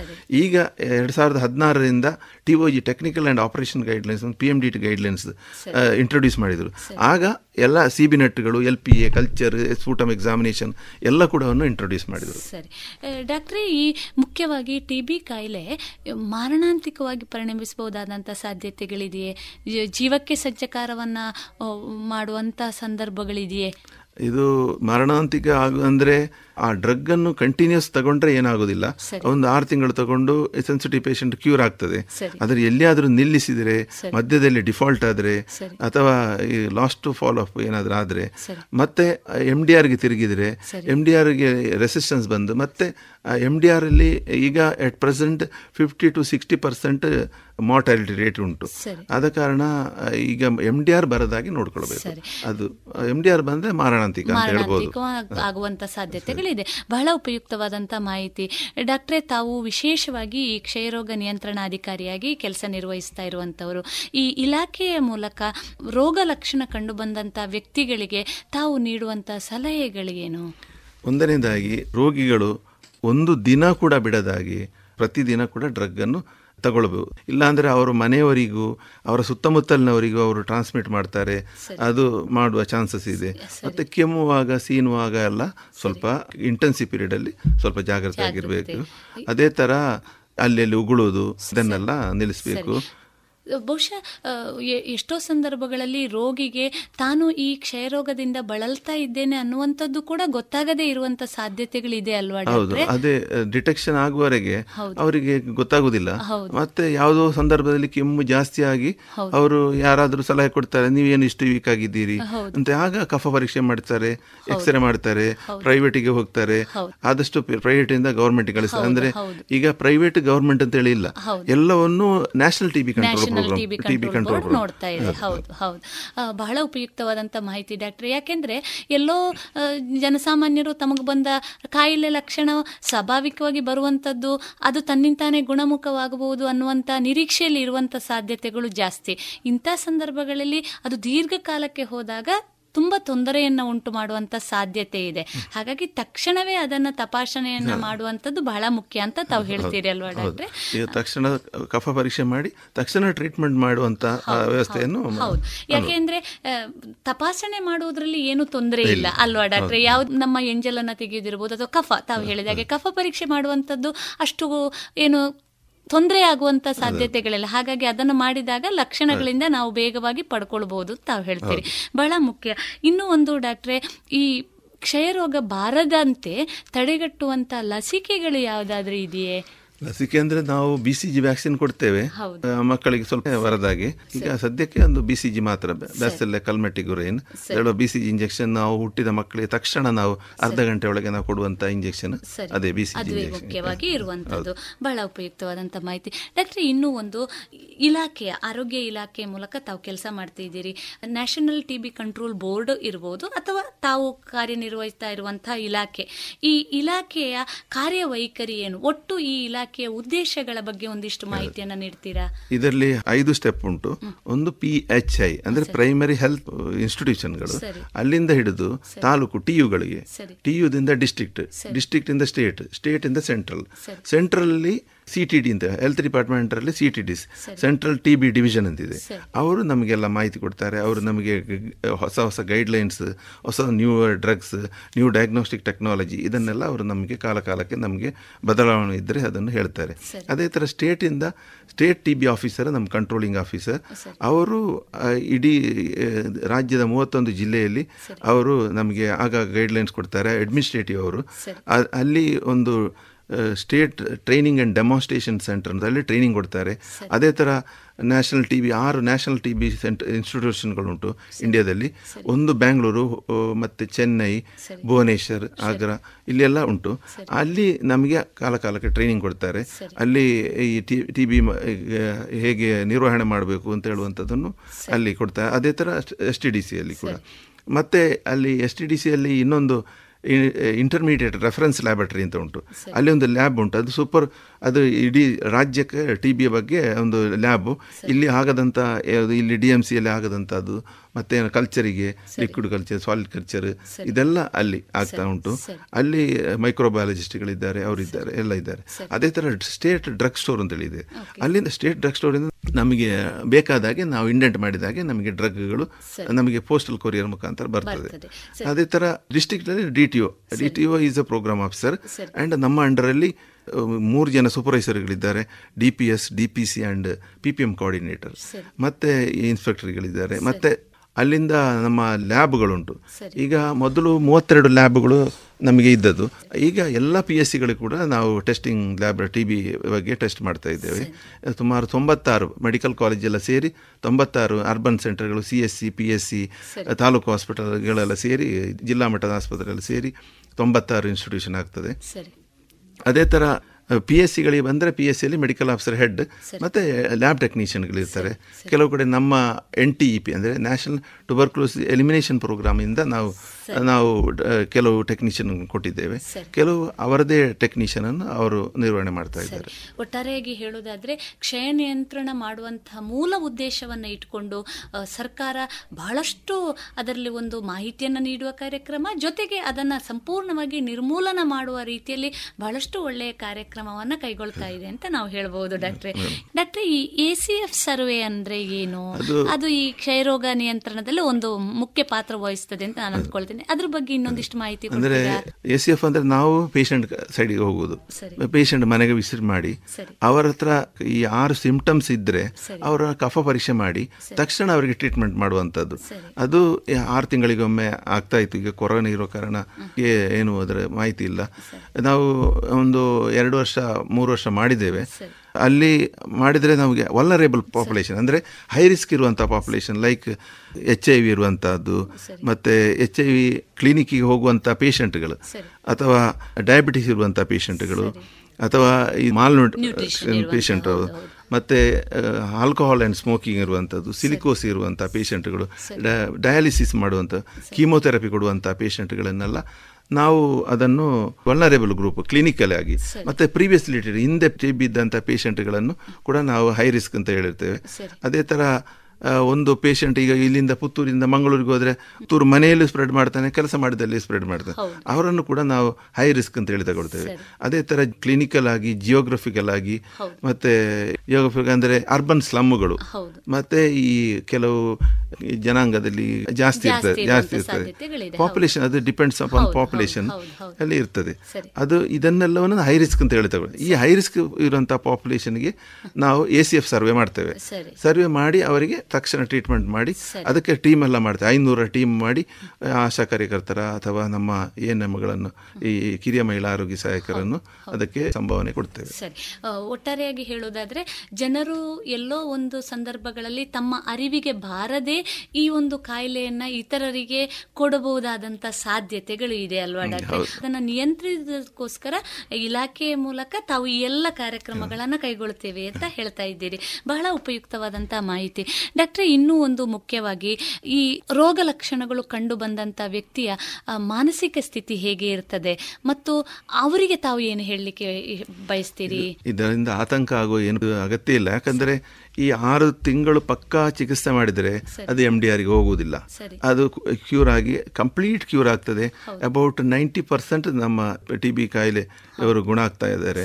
ಅದು ಈಗಿನ ಚಿಕಿತ್ಸೆ ಅಷ್ಟು ವೆಯ್ಟ್ ಬ್ಯಾಂಡ್ ಪ್ರಕಾರ ಅವರ ತೂಕದ ಅನುಸಾರ ಅವರು ಎರಡು ಮಾತ್ರೆ ಮೂರು ಮಾತ್ರೆ ನಾಲ್ಕು ಮಾತ್ರೆ ಐದು ಮಾತ್ರೆ ಆರು ಮಾತ್ರೆ ಅವರು ಎಪ್ಪತ್ತೈದು ಕೆ ಜಿಯಿಂದ ಜಾಸ್ತಿ ಇದೆ ಆರು ಮಾತ್ರೆ ಕೊಡ್ತೇವೆ. ಅದೇ ಥರ ಇದು ಈ ಅವರ ತೂಕದ ಅನುಸಾರ ನಾವು ಅವರಿಗೆ ಕೊಟ್ಟು ಅವ್ರ- ಆತಂಕ ಪಡುವ ಏನು ಅಗತ್ಯ ಇಲ್ಲ. ಅದೇ ಥರ ಎಂ ಡಿ ಆರ್ ಇದ್ದರೂ ಕೂಡ ಅವರನ್ನು ಪ್ರಾಪರ್ ಆಗಿ ಕರೆಕ್ಟಾಗಿ ಸೂಕ್ತ ಸಮಯದಲ್ಲಿ ಅವರ ಫಾಲೋಅಪ್ ಎರಡು ತಿಂಗಳಾಗುವ ಕಫ ಪರೀಕ್ಷೆ ಮಾಡಬೇಕು. ಅವರಲ್ಲಿ ಆ ರೋಗಾಣು ಉಂಟಾ ಅಂತ ಇಲ್ವಾ ಅಂತ ಹೇಳಿ ಡಿಸೈಡ್ ಮಾಡಬೇಕು. ಅಂಥದನ್ನೆಲ್ಲ ಮಾಡಿ ಮತ್ತೆ ಅವರಿಗೆ ಬೇಕಾ ಏನು ಇದು ಮಾಡುವ ಅಗತ್ಯ ಇಲ್ಲ. ಅಗತ್ಯ ಇಲ್ಲ. ಯಾವುದೇ ವ್ಯಕ್ತಿಯು ಕೂಡ ತನ್ನಲ್ಲಿ ರೋಗ ಲಕ್ಷಣಗಳಿದೆ ಅಂದ ತಕ್ಷಣ ಕೂಡ ಭಯ ಬೇಡಬೇಕಾಗಿಲ್ಲ ಅಂತ ತಾವು ಹೇಳ್ತಾ ಇದ್ದೀರಿ. ಬಹಳ ಆಶಾದಾಯಕವಾದಂತ ಉತ್ತರ ಡಾಕ್ಟ್ರೆ. ಇನ್ನೂ ಒಂದು ಮುಖ್ಯವಾಗಿ ಯಾವುದೋ ಒಂದು ವ್ಯಕ್ತಿಗೆ ಸಂಶಯವಿದೆ. ತನಗೆ ಆ ರೋಗ ಬಂದಿದೆ ಅನ್ನುವಂತ ಸಂಶಯ ಇರಬಹುದು. ಅಥವಾ ಆ ರೋಗ ಲಕ್ಷಣಗಳು ಅಲ್ಲಿ ಯಾರಲ್ಲೂ ಇದ್ದಲ್ಲಿಂದ ತನಗೆ ಬಂದಿದೆ ಇರುವಂತ ಸಾಧ್ಯತೆಗಳಿದೆ. ಈ ಸಂದರ್ಭದಲ್ಲಿ ಅವರು ಆರೋಗ್ಯ ಇಲಾಖೆಯನ್ನ ಯಾವ ರೀತಿಯಲ್ಲಿ ಭೇಟಿಯಾಗಬಹುದು? ಅವರು ಅಂಥ ಸಂದರ್ಭದಲ್ಲಿ ಪ್ರಾಥಮಿಕ ಆರೋಗ್ಯ ಕೇಂದ್ರದಲ್ಲಿ ಅವರ ಕಫ ಪರೀಕ್ಷೆ ಮಾಡಿಸಬೇಕು ಅದು ನಮ್ಮ ಕಿರಿಯ ಮಹಿಳಾ ಆರೋಗ್ಯ ಸಹಾಯಕರು ಇದ್ದಾರೆ ಅಥವಾ ಆಶಾ ಕಾರ್ಯಕರ್ತರಿದ್ದಾರೆ. ಅವರನ್ನು ಸಂಪರ್ಕಿಸಿ ನಮ್ಮ ವೈದ್ಯಾಧಿಕಾರಿಗಳ ಅಲ್ಲಿ ಹೋಗಿ ಅವರು ಅಲ್ಲಿ ಕಫ ಪರೀಕ್ಷೆ ಮಾಡಿಸಿ ಅವರು ದೃಢಪಡಿಸ್ಬಿಡ್ಬೇಕು. ಟಿ ಬಿ ಕಾಯಿಲೆ ಉಂಟಾ ಇಲ್ವಾ ಕಫ ಪರೀಕ್ಷೆ? ಅದು ಹಾಗಾದರೆ ನಾವು ಅವರನ್ನು ಸಿಬಿನೆಟ್ಗೆ ಅದರಲ್ಲಿ ಏನಾದರೂ ಸಿಗದಿದ್ದರೆ ಅವರಿಗೆ ಇನ್ನೂ ಸಂಶಯ ಇಲ್ಲದಿದ್ದರೆ ನಾವು ಸಿಬಿನೆಟ್ ಕಳಿಸಿ ಸಿಬಿನೆಟ್ ಅಲ್ಲಿ ಇನ್ನೂ ನಿಖರವಾಗಿ ನಮಗೆ ಸಿಗ್ತದೆ. ಅದನ್ನು ಕೂಡ ಮಾಡಲಿಕ್ಕೆ ಯಾವುದೇ ವ್ಯಕ್ತಿ ಕೂಡ ಜನಸಾಮಾನ್ಯ ಕೂಡ ತನ್ನ ಆಸ್ಪಾಸಿನ ಆರೋಗ್ಯ ಕೇಂದ್ರಕ್ಕೆ ಹೋಗಿ ತಪಾಸಣೆಯನ್ನು ಮಾಡಿಕೊಳ್ಬಹುದು ಅಂತ ತಾವು ಹೇಳ್ತೀರಿ. ಬಹಳ ಉಪಯುಕ್ತವಾದಂಥ ಮಾಹಿತಿ ಡಾಕ್ಟ್ರೆ. ಇನ್ನೂ ಒಂದು ಕ್ಷಯ ಅನ್ನುವಂಥದ್ದು ಬಹುಶಃ ಸಾಂಕ್ರಾಮಿಕವಾಗುವಂತ ಕಾಯಿಲೆ ಅನ್ನುವ ಕಾರಣಕ್ಕೆ ಬಹುಶಃ ಜಾಗತಿಕ ಮಟ್ಟದಲ್ಲಿ ಅದನ್ನು ನಿಯಂತ್ರಣ ಮಾಡುವಂತ ಬೇರೆ ಬೇರೆ ವಿಧಾನಗಳನ್ನು ಕಂಡುಕೊಂಡಿದ್ದೇವೆ. ಭಾರತದಲ್ಲಿ ಕೂಡ ಸಂಪೂರ್ಣ ಕ್ಷಯ ನಿರ್ಮೂಲನೆ ಮಾಡಬೇಕು ಅನ್ನುವಂತ ಪಣವನ್ನ ನಮ್ಮ ಸರ್ಕಾರ ಕೈಗೊಂಡಿದೆ. ಈಗ ನಾವು ಅಂಕಿ ಅಂಶಗಳ ಪ್ರಕಾರ ನೋಡುವುದಾದ್ರೆ ಇದರ ತೀವ್ರತೆ ಎಷ್ಟು ಇದೆ ಡಾಕ್ಟ್ರೆ? ಭಾರತದಲ್ಲಿ ಕ್ಷಯ ರೋಗದ ತೀವ್ರತೆ ಎಷ್ಟು ಇದೆ? ಅದ್ರ ಬಗ್ಗೆ ಅಂದರೆ ಒಂದು ಪ್ರತಿ ಎರಡು ನಿಮಿಷಕ್ಕೆ ಒಂದು ರೋಗಿ ಸಾಯ್ತಾ ಇದ್ದಾನೆ. ಅಂದರೆ ಸುಮಾರು ಸಾವಿರದ ಇನ್ನೂರರಿಂದ ಸಾವಿರದ ನಾನ್ನೂರರವರೆಗೆ ಭಾರತದಲ್ಲಿ ಪ್ರಯ ರೋಗಿಗಳು ಸಾಯ್ತಾ ಇದ್ದಾರೆ. Eighty to ninety percent cure ಆಗ್ತದೆ ಇದು ನಾರ್ಮಲ್ ಟಿ ಬಿಗೆ sensitive T B M D ಆರ್ಗಳು ಒಂದು ಐವತ್ತು ಪರ್ಸೆಂಟಿಂದ ಅರವತ್ತು ಪರ್ಸೆಂಟ್ ಕ್ಯೂರ್ ಆಗ್ತದೆ. ಇದು ಒಳ್ಳೆ ಇದು ಆಶಾ. ಇನ್ನೂ ಕೂಡ ಈಗ ಡಯಾಗ್ನೋಸ್ಟಿಕ್ ಮೆಥಡ್ ಮತ್ತು ಈಗ ಡೆಲಮಿನೈಡ್ ಅಂತ ಹೇಳುವಂಥ ಹೊಸ ಡ್ರಗ್ಗಳು ಬಂದಿದೆ. ಅದು ಪ್ಯೂರ್ಲಿ ಗೌರ್ಮೆಂಟ್ ಸಪ್ಲೈ ಅಲ್ಲಿ ಆ- ಡ್ರಗ್ಗಳು ಕೂಡ ತುಂಬ ಇಫೆಕ್ಟಿವ್ ಆಗಿ ವರ್ಕ್ ಮಾಡ್ತಾ ಉಂಟು. ಬಹಳ ಉಪಯುಕ್ತವಾಗಿ ಪರಿಣಾಮವನ್ನು ಬೀರಬಹುದು ಅಂತ ಹೇಳ್ತೀರಿ. ಡಾಕ್ಟರ್ ಇನ್ನೂ ಒಂದು ಮುಖ್ಯವಾಗಿ ಈ ಕ್ಷಯರೋಗ ಅನ್ನುವಂಥದ್ದು ಬ್ಯಾಕ್ಟೀರಿಯಾದಿಂದ ಬರುವಂಥದ್ದು ಶ್ವಾಸಕೋಶಕ್ಕೆ ಸಂಬಂಧಿಸಿ ಜೊತೆಗೆ ಉಳಿದ ಭಾಗಗಳಿಗೂ ಕೂಡ ಬರುವಂಥ ಸಾಧ್ಯತೆಗಳಿದೆ. ಆದರೆ ಯಾವುದಾದ್ರೂ ಒಂದು ವ್ಯಕ್ತಿ ಇಂಥದ್ದೇ ಒಂದು ನಿರ್ದಿಷ್ಟವಾದಂಥ ಕೆಲಸವನ್ನ ಮಾಡುವ ಕ್ಷೇತ್ರದಲ್ಲಿ ಇದ್ದವರಿಗೆ ಇದು ಬರುವ ಸಾಧ್ಯತೆ ಜಾಸ್ತಿ ಇದೆಯಾ? ಡೆಫಿನೆಟ್ ಇದಿದೆ. ಇದೆ ಕೆಲವರು ಶ್ವಾಸಕೋಶಕ್ಕೆ ಎಕ್ಸ್ಪೋಸ್ ಆಗುವಂತ ಅಂದ್ರೆ ಅಕ್ಯುಪೇಷನಲ್ ಡಿಸೀಸ್ ಅಂದ್ರೆ ಈಗ ನ್ಯೂಮೋಕೋಕಲ್ ಡಿಸೀಸ್ ಅಂದ್ರೆ ಈಗ ಕೆಲವು bed making. Bidi rolling bidi rolling ಮಾಡುವಂತ ಫ್ಯಾಕ್ಟರಿಗಳು ಮತ್ತೆ ಈ ಕಾರ್ಖಾನೆಗಳಿಗೆ ಹೊಗೆ ಹೊಗೆಯಲ್ಲಿ ಇದು ಮಾಡುವಂತವರು ಮತ್ತೆ ಧೂಳು ಇದರಲ್ಲಿ ಮತ್ತೆ ಈ ಸಿಲಿಕೋಸಿಸ್ ಅಂತ ಹೇಳುವಂತ ಕಲ್ಲು ಕಲ್ಲುಕೋರೆ ವರ್ಕರ್ಸ್ಗಳಿಗೆ. ಅದು ಟಿ ಬಿ ಕಾಯಿಲೆ ಜಾಸ್ತಿ ಸಾಧ್ಯತೆ. ಬಹುಶಃ ರಾಸಾಯನಿಕ ಕಾರ್ಖಾನೆಗಳಲ್ಲಿ ಕೆಲಸ ಇರ್ಬೋದಲ್ವಾ ಬರ್ತದೆ, ಡಾಕ್ಟ್ರೆ? ಇಂಥವರಲ್ಲಿ ಬಹುಶಃ ಈ ಶ್ವಾಸಕೋಶ ಸಂಬಂಧಿ ಕಾಯಿಲೆಗಳು ಜೊತೆಗೆ ಈ ಕ್ಷಯ ರೋಗ ಬರುವಂತ ಸಾಧ್ಯತೆಗಳು ಕೂಡ ಜಾಸ್ತಿ ಅಂತ ತಾವು ಹೇಳ್ತಾ ಹೌದು, ಬಹಳ ಉಪಯುಕ್ತವಾದಂತ ಮಾಹಿತಿಯನ್ನು ನೀಡಿದ್ದೀರಿ. ಒಟ್ಟಾರೆಯಾಗಿ ಇಲಾಖೆಯ ಮೂಲಕ ಸಂಪೂರ್ಣ ಕ್ಷಯ ನಿಯಂತ್ರಣ ಮಾಡಬೇಕು ಅನ್ನುವಂಥದ್ದು ನಮ್ಮೆಲ್ಲರ ಆಶಯ ಕೂಡ. ಆ, ಸ್ವಸ್ಥವಾದಂತ ಆರೋಗ್ಯಕರವಾದಂತ ಸಮಾಜ ನಿರ್ಮಾಣ ಆಗಬೇಕು. ಈ ನಿಟ್ಟಿನಲ್ಲಿ ನಮ್ಮ ರೇಡಿಯೋ ಪಂಚಜನ್ಯದ ಶ್ರೋತೃಗಳಿಗೆ ತಾವು ಏನು ಹೇಳಲಿಕ್ಕೆ ಇಷ್ಟಪಡ್ತೀರಿ ಡಾಕ್ಟರ್ ಎರಡು ಸಾವಿರದ ಇಪ್ಪತ್ತೈದರಲ್ಲಿ ನಾವು ಟಿ ಬಿಯನ್ನು ಎಲಿಮಿನೇಟ್ ಮಾಡಬೇಕು ಸಂಪೂರ್ಣ ಭಾರತದಿಂದ ಹೊಡೆದೋಡಿಸಬೇಕು ಅಂತ ಹೇಳಿ ನಮ್ಮ ಸರ್ಕಾರ ಪಣ ತೊಟ್ಟಿದೆ. ಅದಕ್ಕೆ ಎಲ್ಲ ಆಕ್ಷನ್ ಪ್ಲಾನ್ಗಳನ್ನು ಮಾಡಿದೆ. ಅದಕ್ಕೆ ಎಲ್ಲ ಪ್ರತಿ ರೋಗಿಗಳಿಗೆ ಐನೂರು ರೂಪಾಯಿ ಸಂಭಾವನೆಯಾಗಿ ಅವರಿಗೆ ಸರ್ಕಾರದಿಂದ ಪ್ರತಿ ತಿಂಗಳು ಐನೂರು ರೂಪಾಯಿ.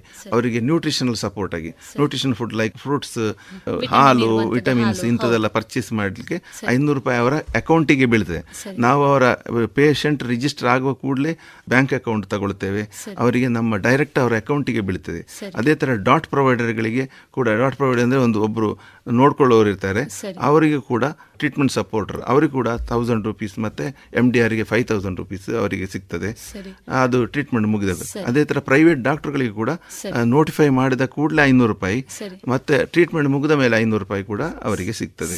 ಇದು ಒಟ್ಟಾರೆಯಾಗಿ ಹೇಳೋದಾದ್ರೆ ಜಾಗತಿಕ ಮಟ್ಟದಲ್ಲಿ ಮುಖ್ಯವಾಗಿ ನಮ್ಮ ಭಾರತದಿಂದ ಈ ಒಂದು ರೋಗವನ್ನ ಸಂಪೂರ್ಣ ಹೊಡೆದೋಡಿಸಲಿಕ್ಕೋಸ್ಕರ ನಮ್ಮ ಸರ್ಕಾರ ಬಹಳಷ್ಟು ಯೋಜನೆಗಳನ್ನ ಬಹಳಷ್ಟು ಸಹಕಾರವನ್ನ ನೀಡ್ತಾ ಇದೆ ಅನ್ನುವಂಥದ್ದು ಬಹಳ ಆಶಾದಾಯಕವಾದಂಥ ಒಂದು ಉತ್ತರ ಡಾಕ್ಟ್ರೆ. ಬಹಳ ಸಂತೋಷ.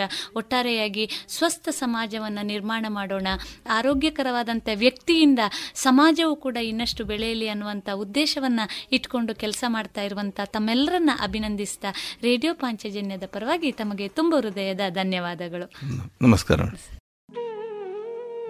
ಇದುವರೆಗೆ ಕ್ಷಯರೋಗದ ಕುರಿತು ಡಾಕ್ಟರ್ ಬದ್ರುದ್ದೀನ್ ಅವರೊಂದಿಗಿನ ಸಂದರ್ಶನವನ್ನ ಕೇಳಿದ್ರಿ. ಇನ್ನೀಗ ಮಧುರ ಗಾನ ಪ್ರಸಾರವಾಗಲಿದೆ. ಬಿಸಿಲೇ ಇರಲಿ ಮಳೆಯೇ ಬರಲಿ ಕಾಡಲ್ಲಿ ಮೇಡಲ್ಲಿ ಅಲೆವೆ. ಎಲ್ಲೇ? ಇನ್ನೊಂದ್ಸಲ ಹೇಳು. ಬಿಸಿಲೇ ಇರಲಿ ಮಳೆಯೇ ಬರಲಿ ಕಾಡಲ್ಲಿ ಮೇಡಲ್ಲಿ ಅಲೆವೆ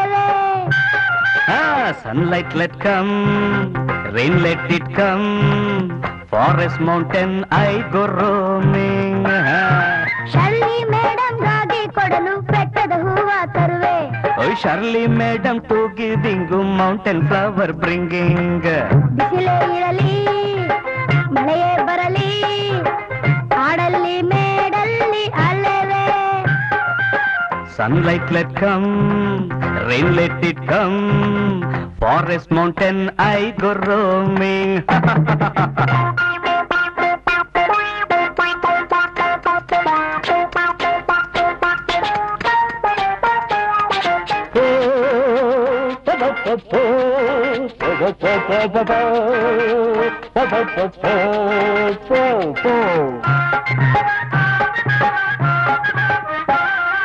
ದಿನವೂ ಹೂವ ಕೊಡುವೆ.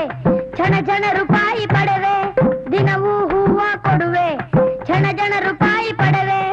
ಅಮ್ಮನ ಕೈಲಿ ಎಲ್ಲ ಕೊಟ್ಟು ಹತ್ತೆ ಪೈಸಾ ತೆಗೆದುಕೊಳ್ಳುವೆ. Wait one minute I tell correct daily flower giving ten ten rupee taking ಕರೆಕ್ಟಾ daily flower giving ten ten rupee taking all the money mother keeping ten pie only I receiving ಬಿಸಿಲೇ ಇರಲಿ ಸನ್ಲೈಟ್ ಲೆಟ್ ಕಮ್ ಕಮ್ ಮಳೆಯೇ ಬರಲಿ rain let it come ಕಾಡಲ್ಲಿ ಮೇಡಲ್ಲಿ ಅಲ್ಲವೇ forest mountain I go roaming Ming ಮಿಂಗ್ ಮಿಂಗ್ Ming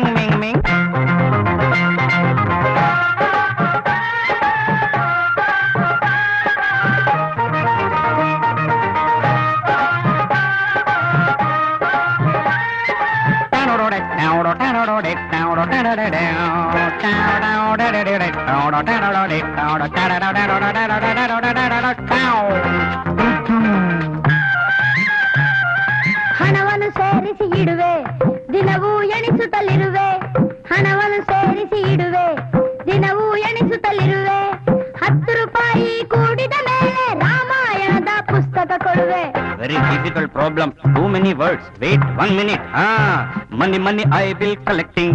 daily daily counting money money I will collecting daily daily counting ten rupees after joining Rama N book purchasing பஸ்லே இரலி மலையே வரலி பாடல்லி மேடல்லி அல்லவே.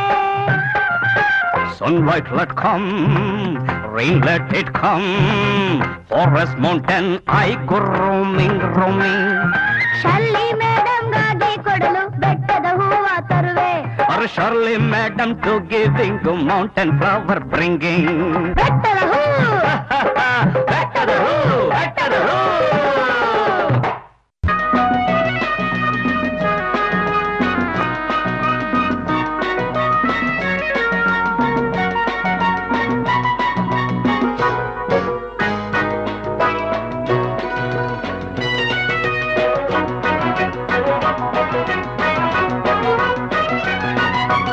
ಭಾಗ್ಯ ಎನ್ನಲೇ ಪುಣ್ಯ ಎನ್ನಲೇ ಭಾಗ್ಯ ಎನ್ನಲೇ ಪುಣ್ಯ ಎನ್ನಲೇ. ನಿನ್ನೆಲ್ಲಿ ಕಂಡು ಬೆರಗಾದೆನು ಆನಂದದಿಂದ ಹುಚ್ಚಾದೆನು ಇನ್ನೆಂದು ನಿನ್ನ ಜೊತೆಯಾಗೆ ನಾನು ಬರುವೆ. ಭಾಗ್ಯ ಎನ್ನಲೇ ಪುಣ್ಯ ಎನ್ನಲೆ ನಿನ್ನೆಲ್ಲಿ ಕಂಡು ಬೆರಗಾದೆನು. ಆನಂದದಿಂದ ಹುಚ್ಚಾದೆನು. ನಿನ್ನೆಂದು ನಿನ್ನ ಜೊತೆಯಾಗಿ ನಾನು ಬರುವೆ. ಭಾಗ್ಯ ಎನ್ನಲೇ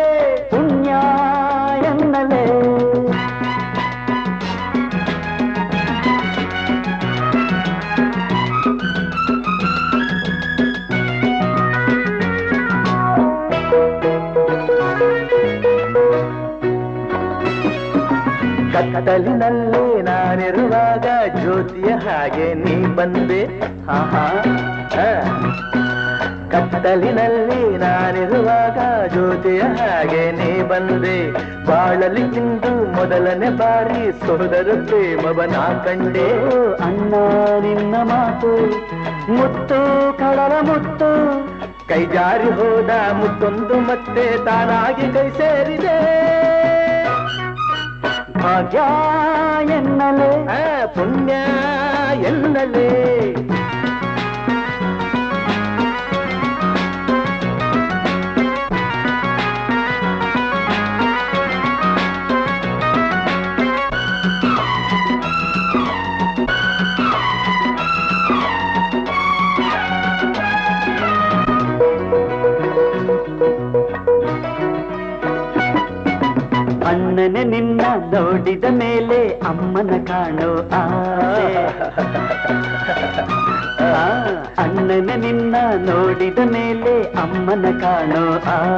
ನನ್ನವರೊಡನೆ ಒಂದಾಗಿ ಮುಂದೆ ಬಾಳೋಣ ಎನ್ನುವ ಆಸ, ಚಿಂತೆ ಏಕೆ ಎನ್ನೋ ನಾನು ಇಲ್ಲವೇನೋ?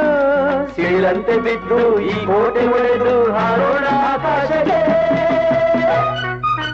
ಭಾಗ್ಯ ಎನ್ನಲೇ, ಪುಣ್ಯ ಎನ್ನಲೇ, ಭಾಗ್ಯ ಎನ್ನಲೇ ಬೆರಗಾದೆನು ಆನಂದದಿಂದ ಹುಚ್ಚಾದೆನು ಇನ್ನೆಂದು ನಿನ್ನ ಜೊತೆಯಾಗಿ ಭಾಗ್ಯ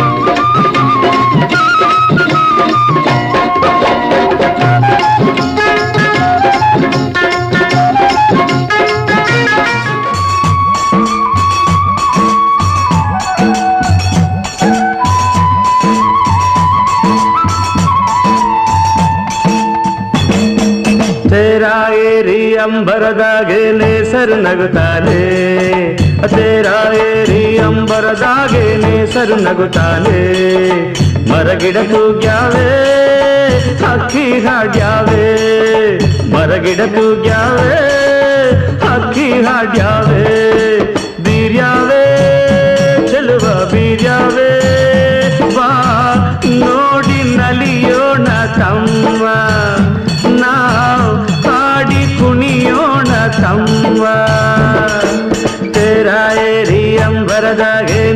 ನೇಸರು ನಗುತ್ತಾನೆ. ತೇರ ಏರಿ ಅಂಬರದಾಗೆ ನೇಸರು ನಗುತ್ತಾನೆ.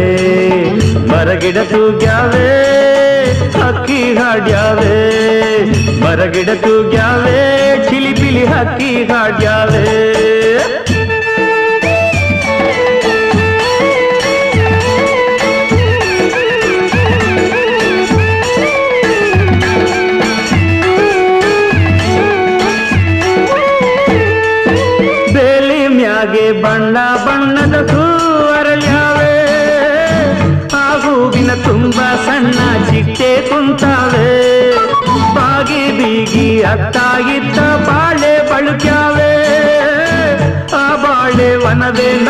ಕಣ್ಣು ತಂದ್ಯಾವೆ.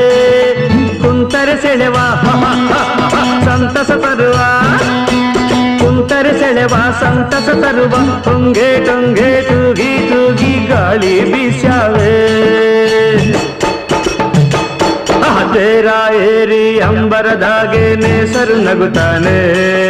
ತೇರ ಏರಿ ಅಂಬರದಾಗೇನೆ ನೇಸರು ನಗುತ್ತಾನೆ. ಮರಗಿಡ ತೂಗ್ಯಾವೆ. ಹಕ್ಕಿ ಹಾಡ್ಯಾವೆ ಮರಗಿಡ ತೂಗ್ಯಾವೆ ಹಕ್ಕಿ ಹಾಡ್ಯಾವೆ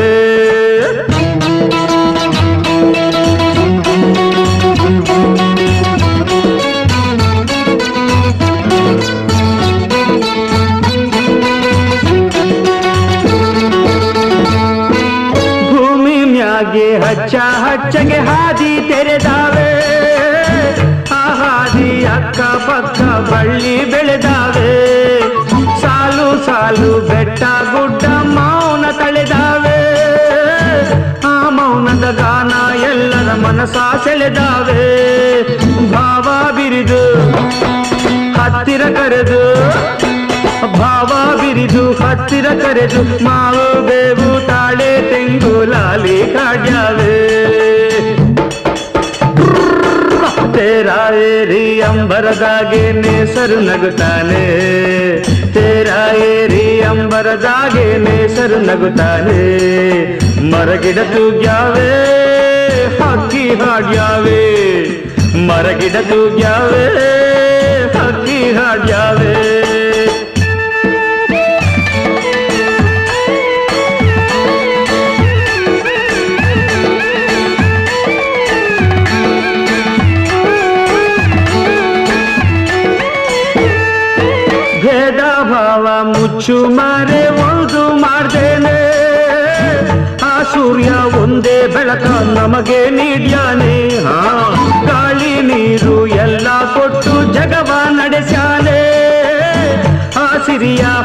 ಹಂಚಿಕೊಂಡರೆ ಬಾಳು ಸವಿಜೇನೆ ಪ್ರೀತಿ ಬೆಳೆದು ಸ್ನೇಹ ತಳೆದು ಹ್ಮ್, ಪ್ರೀತಿ ಬೆಳೆದು ಸ್ನೇಹ ತಳೆದು ನಗ್ತಾ ನಗ್ತಾ ನಾವು ನೀವು ಸವಿಯುವ ಸುಖವನ್ನೇ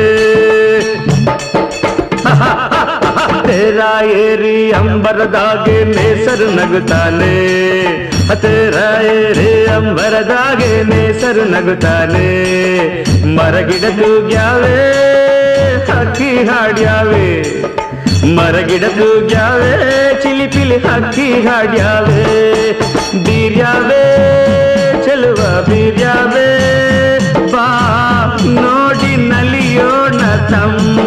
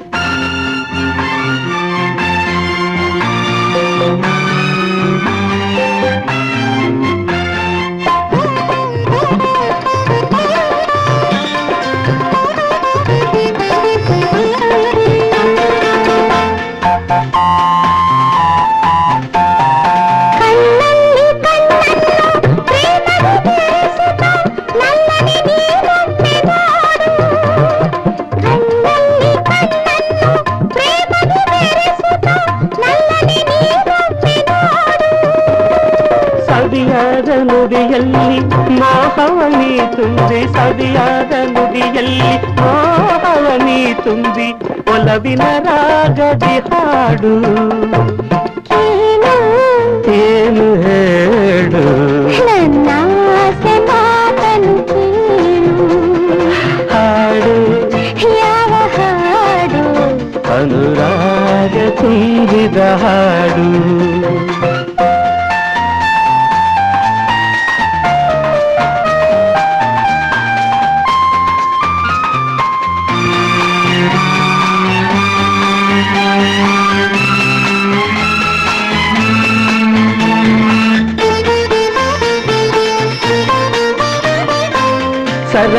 ಸನ್ನಿಹಕ್ಕೆ ಬಂದೊಮ್ಮೆ ಗೆಳತಿಯೇ ತೋಳಿಂದ ತನುವನು ಬಳಸು.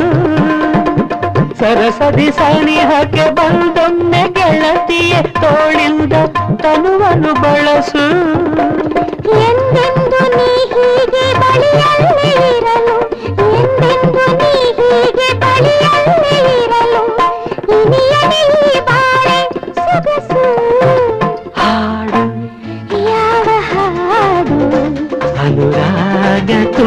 ತುಂಬಿದ ಹಾಡು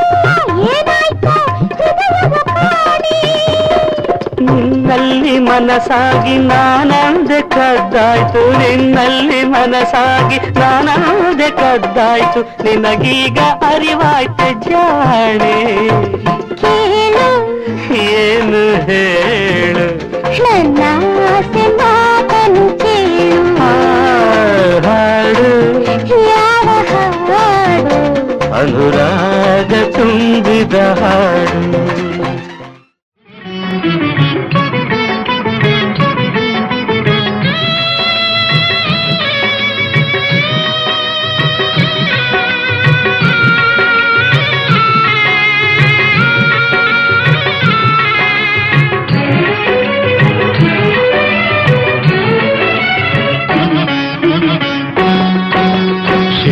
ಶಿವ ಎಂದರೆ ಭಯವಿಲ್ಲ. ಶಿವ ಶಿವ ಎಂದರೆ ಭಯವಿಲ್ಲ. ನಾಮಕ್ಕೆ ಸಾಟಿ ಬೇರಿಲ್ಲ. ಶಿವನಾಮಕ್ಕೆ ಸಾಟಿ ಬೇರಿಲ್ಲ. ಶಿವ ಭಕ್ತನಿಗೆ ನರಕ ಇಲ್ಲ.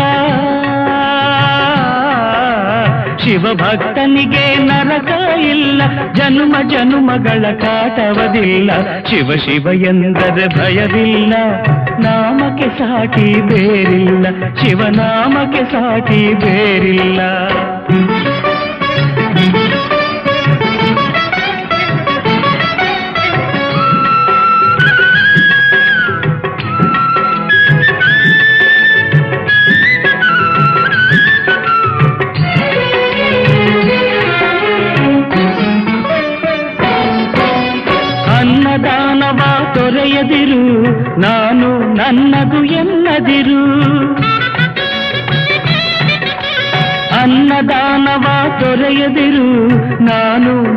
ನನ್ನದು ಎನ್ನದಿರು. ಉನ್ನತಿ ಸಾಧಿಸಿ ಹಗಲಿರುಳು.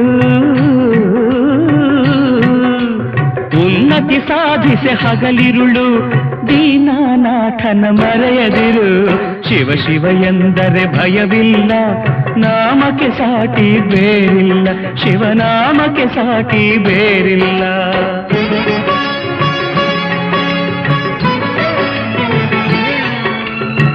ಭೋಗ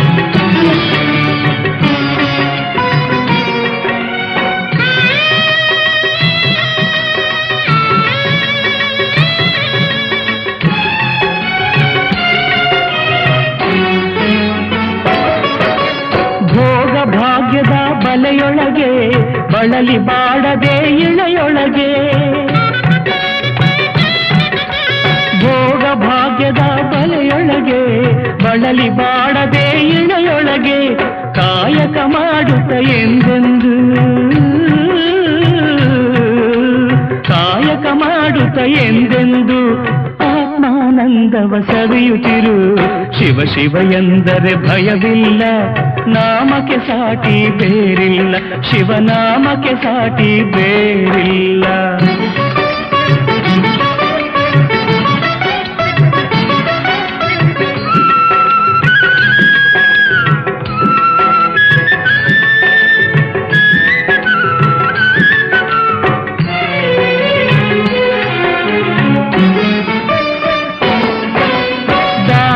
ಜಗದೊಳು ತಪವಯ್ಯ ಧ್ಯಾನವೇ ಘನತರ ಜಪವಯ್ಯ. ದಾನವೇ ಜಗದೊಳು ತಪವಯ್ಯ ಧ್ಯಾನವೇ ಘನತರ ಜಪವಯ್ಯ. ಅಪಕಾರವನೇ ಮಾಡಿದರೆ ಅಪಕಾರವನೇ ಮಾಡಿದರೆ ಕೈಲಾಸವದು ಸಿಗದಲ್ಲ. ಶಿವ ಶಿವ ಎಂದರೆ ಭಯವಿಲ್ಲ, ನಾಮಕ್ಕೆ ಸಾಟಿ ಬೇರಿಲ್ಲ ಶಿವನಾಮಕ್ಕೆ ಸಾಟಿ ಬೇರಿಲ್ಲ. ಎಲ್ಲಿ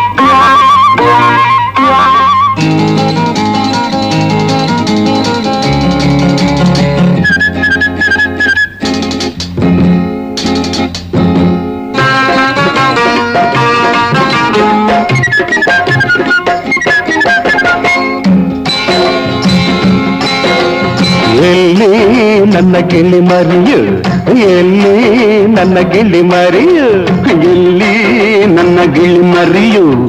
ಎಲ್ಲಿ ನನ್ನ ಗಿಳಿ ಮರಿಯು? ಮುದ್ದಾಗಿ ಮಾತಾಡಿ, ಜೊತೆಯಾಗಿ ಓಡಾಡಿ, ನಾನಿಲ್ಲದಿರುವಾಗ ಗುಟ್ಟಾಗಿ ಗೋಡ ಬಿಟ್ಟು, ಜೋಡಿ ಬಿಟ್ಟು ಪೂ ಎಂದು ಹಾರೋಯ್ತು ಎಲ್ಲಿ ನನ್ನ ಗಿಳಿ ಮರಿಯು? ಎಲ್ಲಿ ನನ್ನ ಗಿಳಿ ಮರಿಯು? ಎಲ್ಲಿ ನನ್ನ ಗಿಳಿ ಮರಿಯು? ಎಲ್ಲಿ ನನ್ನ ಗಿಳಿ ಮರಿಯು?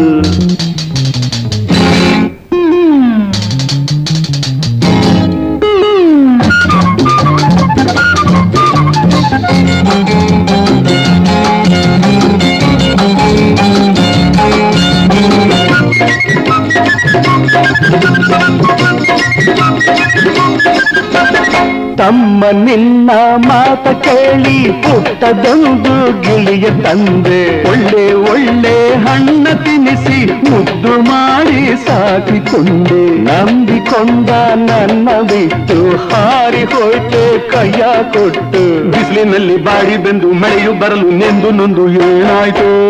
ಎಲ್ಲಿ ನನ್ನ ಗಿಳಿ ಮರಿಯ? ಎಲ್ಲಿ ನನ್ನ ಗಿಳಿ ಮರಿಯ? ಎಲ್ಲಿ ನನ್ನ ಗಿಳಿ ಮರಿಯು? ಎಲ್ಲಿ ನನ್ನ ಗಿಳಿ ಮರಿಯು?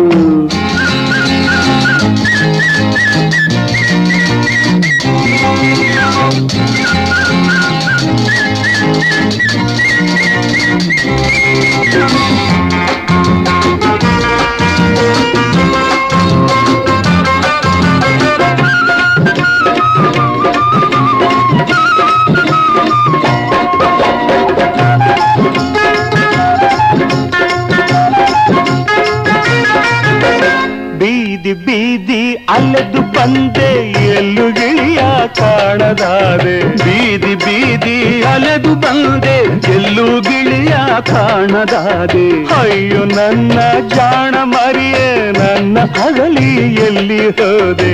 ಅಯ್ಯೋ ನನ್ನ ಜಾಣ ಮರಿಯೇ, ನನ್ನ ಅಗಲಿ ಎಲ್ಲಿ ಹೋದೆ? ನಿನ್ನ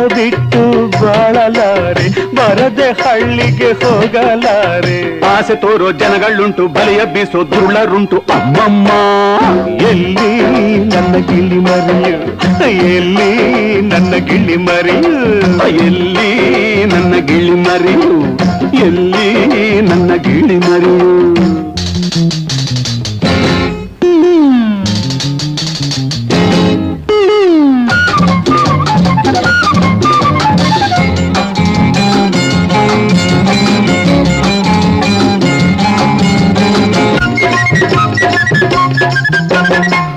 mundo ಮಾತು ಹೇಳದಂತೆ ಏಕೆ ಹೀಗೆ ಹಾರಿಹೋದೆ? ನನ್ನ ಪ್ರೀತಿ ಎಂತದೆಯುದು ಏಕೆ ನೀನು ಅರಿಯದಾರೆ ಜೋಡಿ ಇಲ್ಲದೆ ಹೇಗೆ ಅಲ್ಲಿವೆ ಹಸಿವ ನೀನು ಹೇಗೆ ತಡೆವೆ? ನನ್ನ ಕೂಗು ಕೇಳದೇನು, ಇನ್ನು ಕರುಣೆ ಬಾರದೇನು ಗಿಳಿಯಮ್ಮ?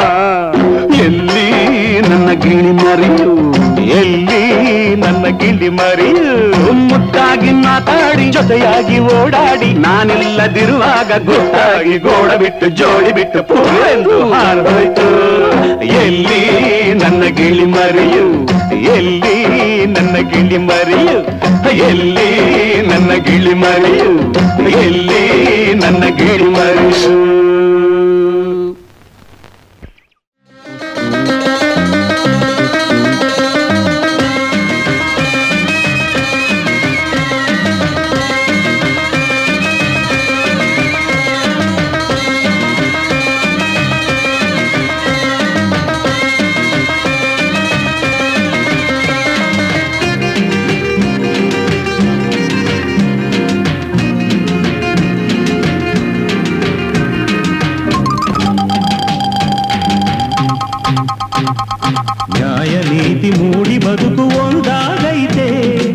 ವಿರಸಮಾಗಿ ಸರಸ ತುಡುಕಿ ತಂಪಾಗೈತೆ ನ್ಯಾಯ ನೀತಿ ಮೂಡಿ ಬದುಕು ಒಂದಾಗೈತೆ ವಿರಸಮಾಗಿ ಸರಸ ತುಳುಕಿ ತಂಪಾಗೈತೆ ನ್ಯಾಯ ನೀತಿ ಮೂಡಿ ಬದುಕು ಒಂದಾಗೈತೆ ವಿರಸಮಾಗಿ ಸರಸ ತುಡುಕಿ ತಂಪಾಗೈತೆ ಜನಮನ ಬೇರು ಜೀವನ ಸಂಗಾತಿ ಹರ್ಷ ಹರಿಸಿದೆ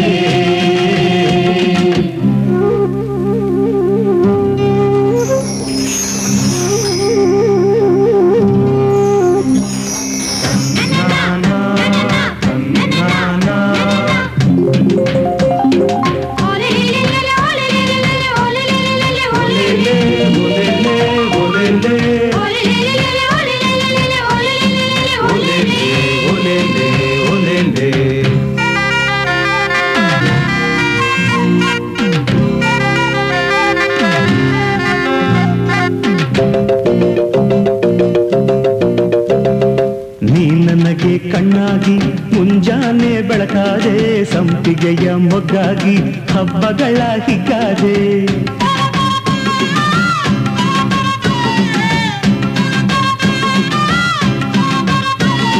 ನೀ ನನಗೆ ಕಣ್ಣಾಗಿ ಮುಂಜಾನೆ ಬೆಳಕಾದೆ ಸಂಪಿಗೆಯ ಮೊಗ್ಗಾಗಿ ಹಬ್ಬಗಳ ಹಿಗ್ಗಾದೆ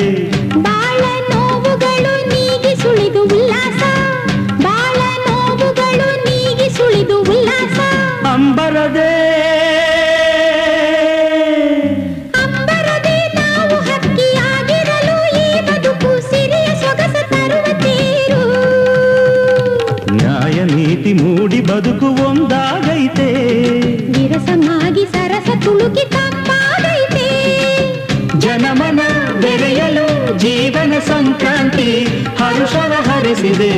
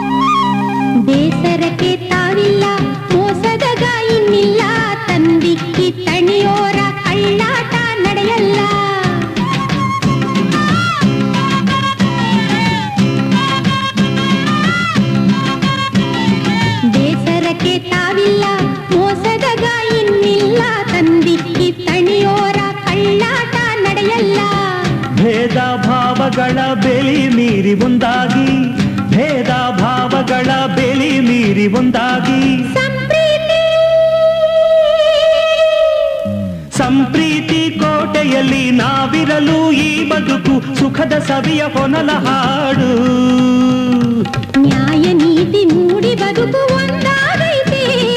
ವಿರಸಮಾಗಿ ಸರಸ ತುಡುಕಿ ತಂಪಾಗೈತೆ. ಜನಮನ ಬೆರೆಯಲು ಜೀವನ ಸಂಕ್ರಾಂತಿ ಹರುಷವ ಹರಿಸಿದೆ. ನ್ಯಾಯ ನೀತಿ ಮೂಡಿ ಬದುಕು ಒಂದಾಗೈತೆ ವಿರಸಮಾಗಿ ಸರಸ ತುಡುಕಿ ತಂಪಾಗೈತೆ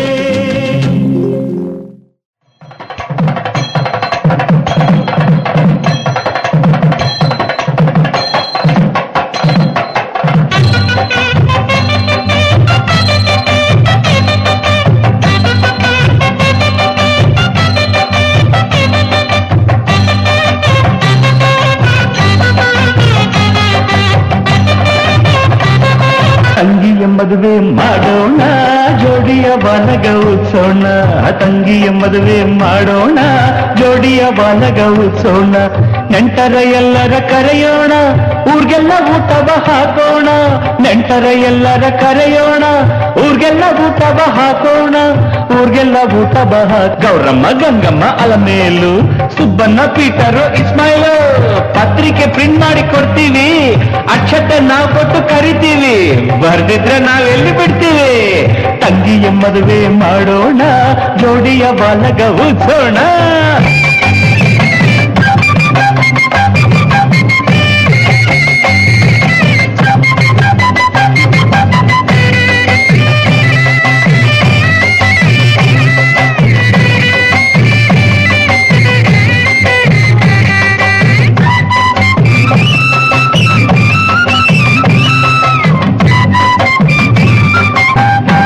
ಭಾವಂಗೆ ತಂಗಿನೆ ಬಹುಮಾನ, ಬೀಗರಿಗೆ ಬಳುವಾಡಿ ಸನ್ಮಾನ, ಭಾವಂಗೆ ತಂಗಿನೆ ಬಹುಮಾನ, ಬೀಗರಿಗೆ ಬಳುವಾಡಿ ಸನ್ಮಾನ, ಶ್ರೀಗಂಧ ಪನ್ನೀರು ಹೂವೆಲ್ಲ, ಬಂದೋರ್ಗೆ ತೆಂಗಿನಕಾಯಿ ತಾಂಬೂಲ, ಜೋಡಿಯ ಹರಸಿರಿ ಬೆಲ್ಲ ಬಂದು ಜೋಡಿಯ ಹರಸ ತಂಗಿಯ ಮದುವೆ ಮಾಡೋಣ, ಜೋಡಿಯ ಬಾಲಗ ಉತ್ಸೋಣ ತಂಗಿಯ ಮದುವೆ ಮಾಡೋಣ, ಜೋಡಿಯ ಬಾಲಗ ಉತ್ಸೋಣ ನೆಂಟರ ಎಲ್ಲರ ಕರೆಯೋಣ, ಊರ್ಗೆಲ್ಲ ಊಟ ಹಾಕೋಣ, ಊರ್ಗೆಲ್ಲ ಊಟ ಹಾಕೋಣ.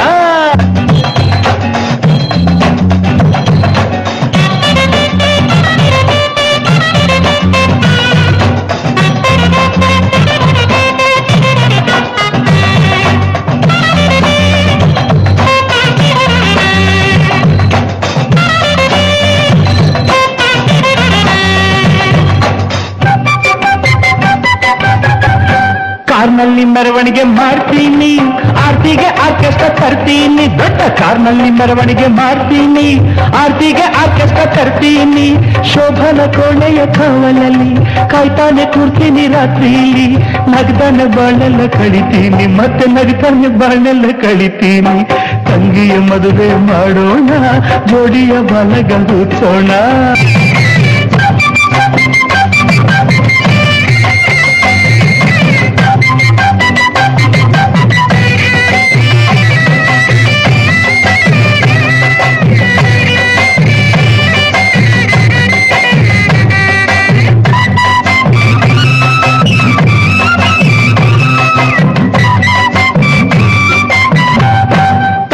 ಹತ್ ಮಕ್ಕಳ ಹರಬೇಕು, ಅವ್ರಿಗೆಲ್ಲ ಹೊಸ ಬಟ್ಟೆ ಹೊಲಿಬೇಕು. ಹಾ, ತಂಗಿಯು ಹತ್ ಮಕ್ಕಳ ಹರಬೇಕು, ಅವ್ರಿಗೆಲ್ಲ ಹೊಸ ಬಟ್ಟೆ ಹೊಲಿಬೇಕು.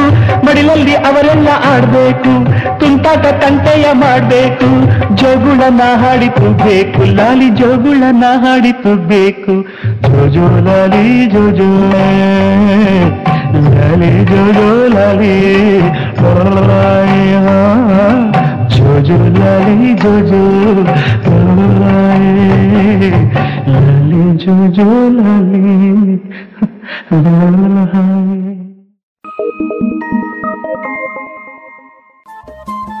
ರೇಡಿಯೋ ಪಾಂಚಜನ್ಯ ತೊಂಬತ್ತು ಬಿಂದು ಎಂಟು ಎಫ್ಎಂ ಸಮುದಾಯ ಬಾನುಲಿ ಕೇಂದ್ರ ಪುತ್ತೂರು ಇದು ಜೀವ ಜೀವದ ಸ್ವರ ಸಂಚಾರ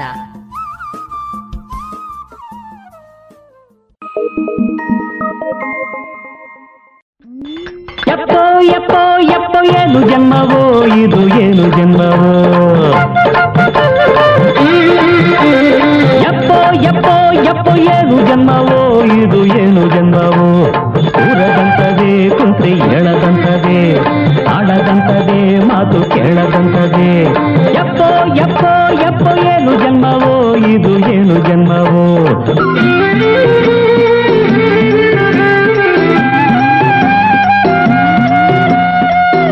ಕಂಡ ಕಂಡ ಚೆಂಡಿನಂಗ ನೋಡ ಬ್ಯಾಡವೆಂದನೊಬ್ಬನು ಆಡಿದಂತೆ ಮಾಡಲಿಲ್ಲ ಅವನೇ ಊರ ಶಾಲು ಭೋಗನು ನೆತ್ತಿಗೇರಿ ಪಿತ್ತ, ಹೋದ ಮಾಯ ಸುತ್ತ, ಹೊತ್ತುಕೊಂಡು ಕಾಮಣ್ಣನ. ಹಲ್ಲು ತೋರಿಸುತ್ತ, ಜೊಲ್ಲು ಸೋರಿಸುತ್ತ, ನೆತ್ತಿಕೊಂಡ ರೋಗಣ್ಣನ. ನೀತಿಗಳ ಕೇಳು ಒಡೆಯ ಹಗಲಲ್ಲೇ ಹಿಡಿದನು ಜಡೆಯ ಕಾಣದೆ ಕಾಲನ ಪಡೆಯ ಮರೆತನು ಬದುಕಿನ ಕಡೆಯ ಎಪ್ಪೋ ಎಪ್ಪೋ ಹೇ, ಎಪ್ಪೋ ಎಪ್ಪೋ ಎಪ್ಪೋ ಏನು ಜನ್ಮವೋ ಇದು ಏನು ಜನ್ಮವೋ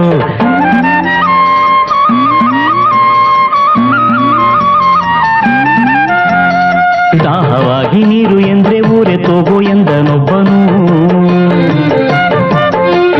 ರಾಜರೆಲ್ಲ ಹೋದ ಮೇಲೆ ಊರ ನಾಡುವ ಪಟೇಲನು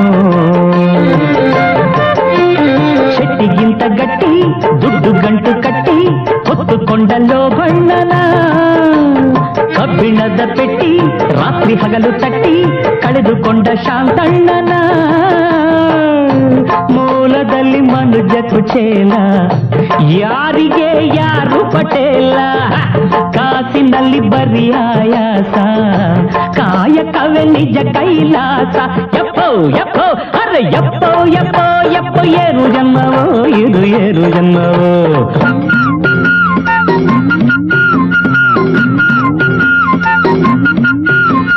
ತೋಣಿಯಲ್ಲಿ ಹುಟ್ಟು ಹಾಕುತ್ತಿದ್ದ ಒಬ್ಬ ಹುಟ್ಟು ಕುರುಡನು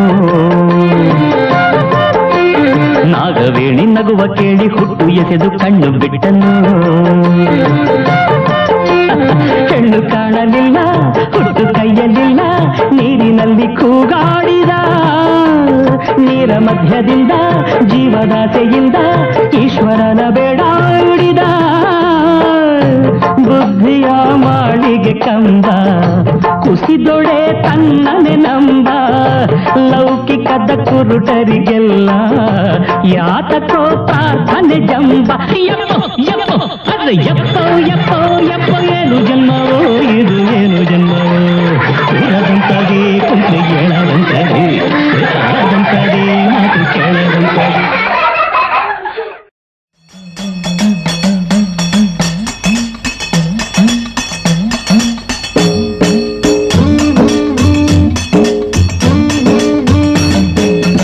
ನೋಟದಾಗೆ ನಗೆಯ ಮೀಟಿ ಮೋಜಿನಾಗೆ ಎಲ್ಲೆಯ ದಾಟಿ.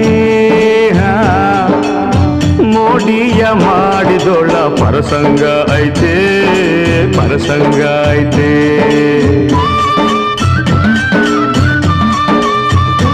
ಆಹ ಮೋಹವ ತೋರಿದೊಳ್ಳ ಪರಸಂಗ ಐತೆ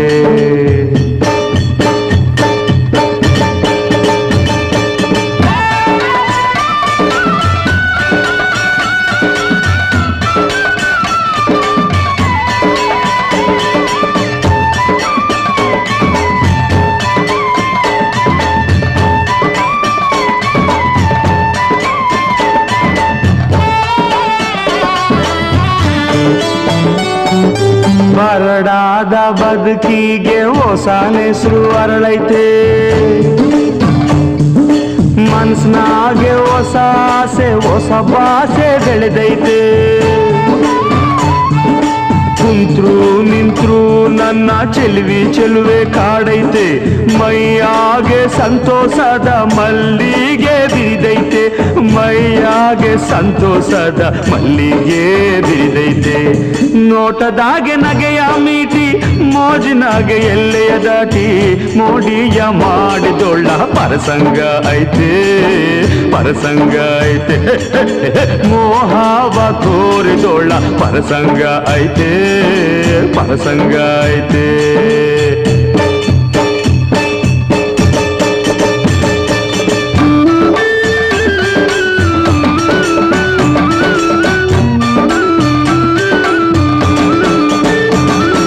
ಕಡುಬಾಳ ಹಾದ್ಯಾಗೆ ನನ್ನ ಪರಂಜಿ ಒಳದೈತೆ. ಹಗಲಾಗೆ ಇರುಳಾಗೆ ಆ ನಿಲುವೆ ಸೆಳೆದೈತೆ. ಬಲವಾದ ಹಂಬಲಕ್ಕೆ ನಗೆ ಬಿಲ್ಲೆ ಮಿನುಗೈತೆ. ನನ್ನ ಹುಡುಗಿ ತನಿ ಬೆಡಗು ಮಿಂಚೂತಾ ಮೆರೆದೈತೆ. ನನ್ನ ಹುಡುಗಿ ತನಿ ಬೆಡಗು ಮಿಂಚೂತಾ ಮೆರೆದೈತೆ. ನೋಟದಾಗೆ ನಗೆಯ ಮೀಟಿ, ಮೋಜಿನಾಗೆ ಎಲ್ಲೆಯ ದಾಟಿ. ಮೋಡಿಯ ಮಾಡಿದೋಳ ಪರಸಂಗ ಐತೆ ಪರಸಂಗ ಐತೆ.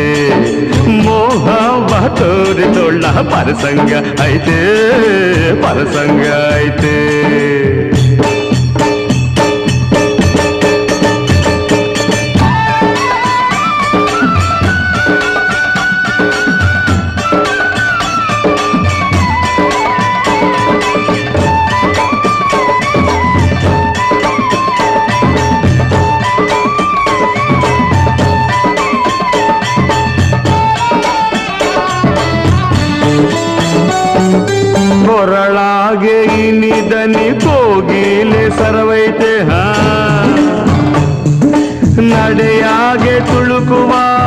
ಹಂಸದ ಬಳುಕೈತೆ. ಮುಖದಾಗೆ ತಾವರೆಯ ಒಳಪೆ ಚೆಲ್ಲೈತೆ. ನನ್ ರಾಣಿ ನಿಜ ರೂಪು ರಂಗನ್ನೇ ಹಣಿಸೈತೆ, ನನ್ ರಾಣಿ ನಿಜ ರೂಪು ರಂಗನ್ನೇ ಹಣಿಸೈತೆ. ಆಹಾ, ನೋಟದಾಗ ನಗೆಯ ಮೀಟಿ, ಮೋಜಿನಾಗೆ ಎಲ್ಲೆಯ ದಾಟಿ, ಮೋಡಿಯ ಮಾಡಿದೊಳ್ಳ ಪರಸಂಗ ಐತೆ ಪರಸಂಗ ಐತೆ. ಆಹಾ, ಮೋಹವ ತೋರಿದೊಳ್ಳ ಪರಸಂಗ ಐತೆ ಪರಸಂಗ ಐತೆ.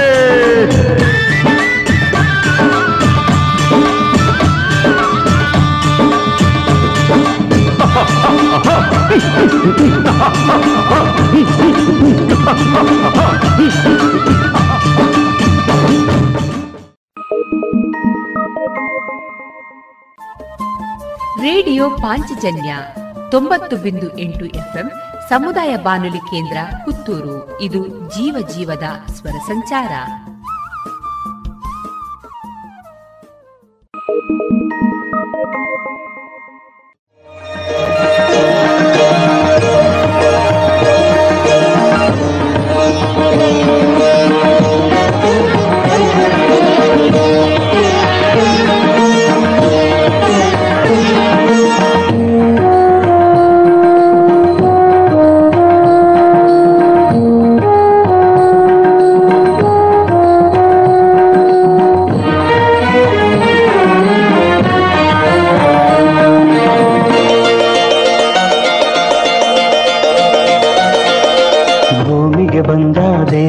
ಕಂದ ನಾ ಬೇಡಲು, ನನ್ನ ಕಾಪಾಡಲು.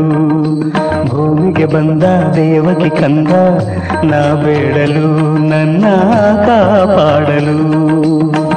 ಈ ಪಾದವು ಮೈಸೋಕಲು ಈ ಪಾದವು ಮೈಸೋಕಲು ನನ್ನಲ್ಲಿ ಎಂಥ ಆನಂದವು. ನನ್ನಲ್ಲಿ ಎಂಥ ಆನಂದವು ಭೂಮಿಗೆ ಬಂದ ದೇವಕಿ ಕಂದ ನಾ ಬೇಡಲು ನನ್ನ ಕಾಪಾಡಲು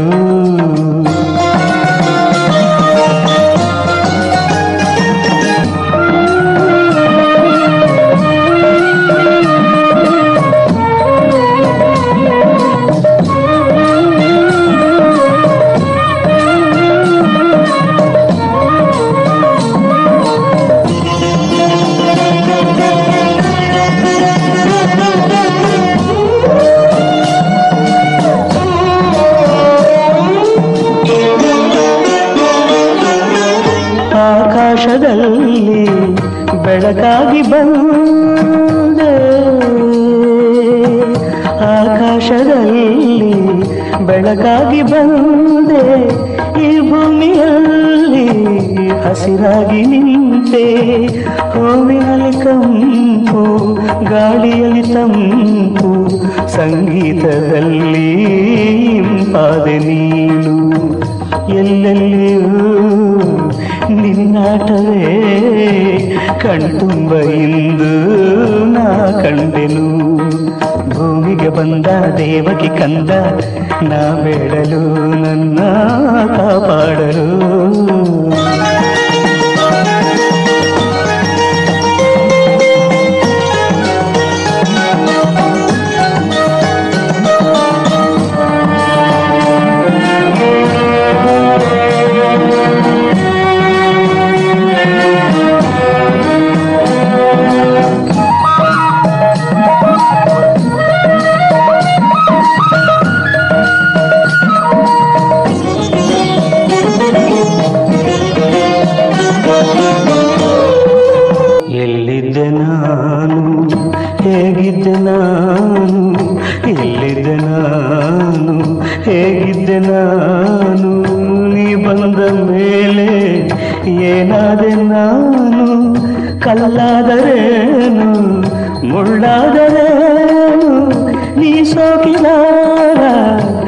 ಮಣ್ಣು ಕೊನ್ನು ನೀ ಹೀಗೆಯೇ ಜೊತೆಯಾಗಿರೇ ನಾನಿಂದ ತಾಣ ವೈಕುಂಠವು ಈ ಪಾದವು ಮೈಸೋಗಲು ನನ್ನಲ್ಲಿ ಎಂಥ ಆನಂದವು. ಭೂಮಿಗೆ ಬಂದ ದೇವಕ್ಕೆ ಕಂದ ನಾ ಬೇಡಲು, ನನ್ನ ಕಾಪಾಡಲು.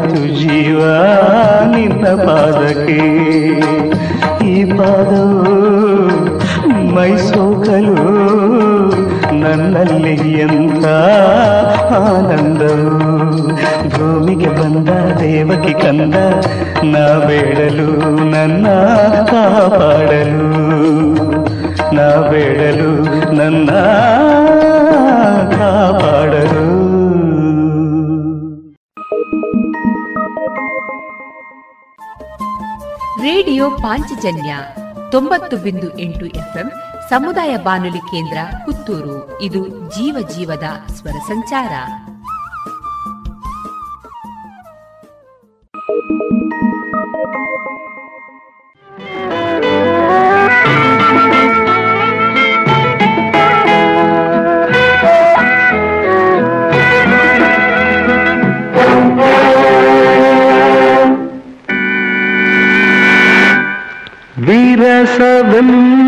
भी शकी भली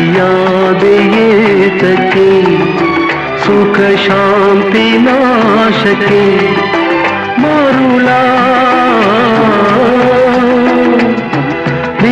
सदन भविष्य की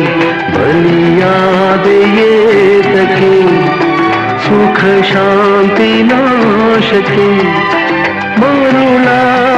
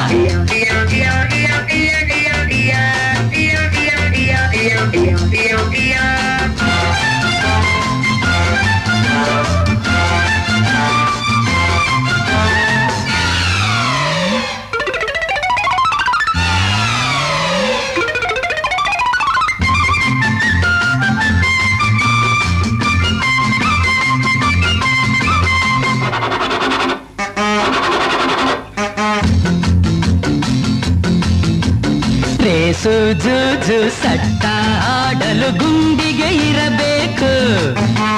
ನನ್ನ ಹಾಗೆ ಗುಂಡಿಗೆ ಇರಬೇಕು. ನನ್ನ ಹಾಗೆ ಗುಂಡಿಗೆ ಇರಬೇಕು.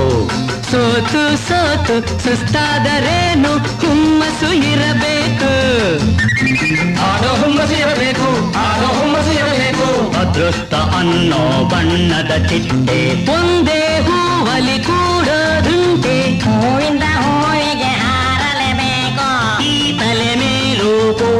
ಕೂಡಲೇಬೇಕು ತಳ್ಳು ನೂಕು ತಳ್ಳು ನೂಕು ತಳ್ಳು ತಳ್ಳು ತಳ್ಳು ನೂಕು ಪೈಸಾ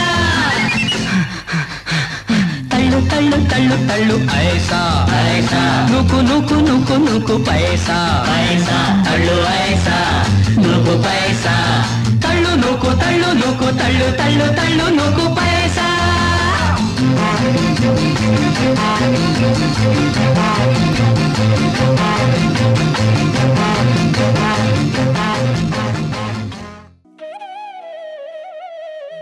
ಇದುವರೆಗೆ ಮಧುರಗಾನ ಪ್ರಸಾರವಾಯಿತು.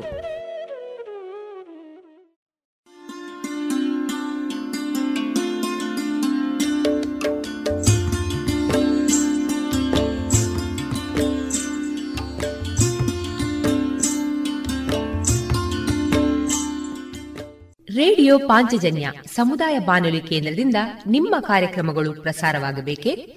ಹಾಗಿದ್ದರೆ ನಮ್ಮನ್ನು ಸಂಪರ್ಕಿಸಿ. ನಮ್ಮ ದೂರವಾಣಿ ಸಂಖ್ಯೆ ಸೊನ್ನೆ ಎಂಟು ಎರಡು ಐದು ಒಂದು, ಎರಡು ಒಂಬತ್ತು ಎಂಟು ನಾಲ್ಕು ಒಂಬತ್ತು ಒಂಬತ್ತು.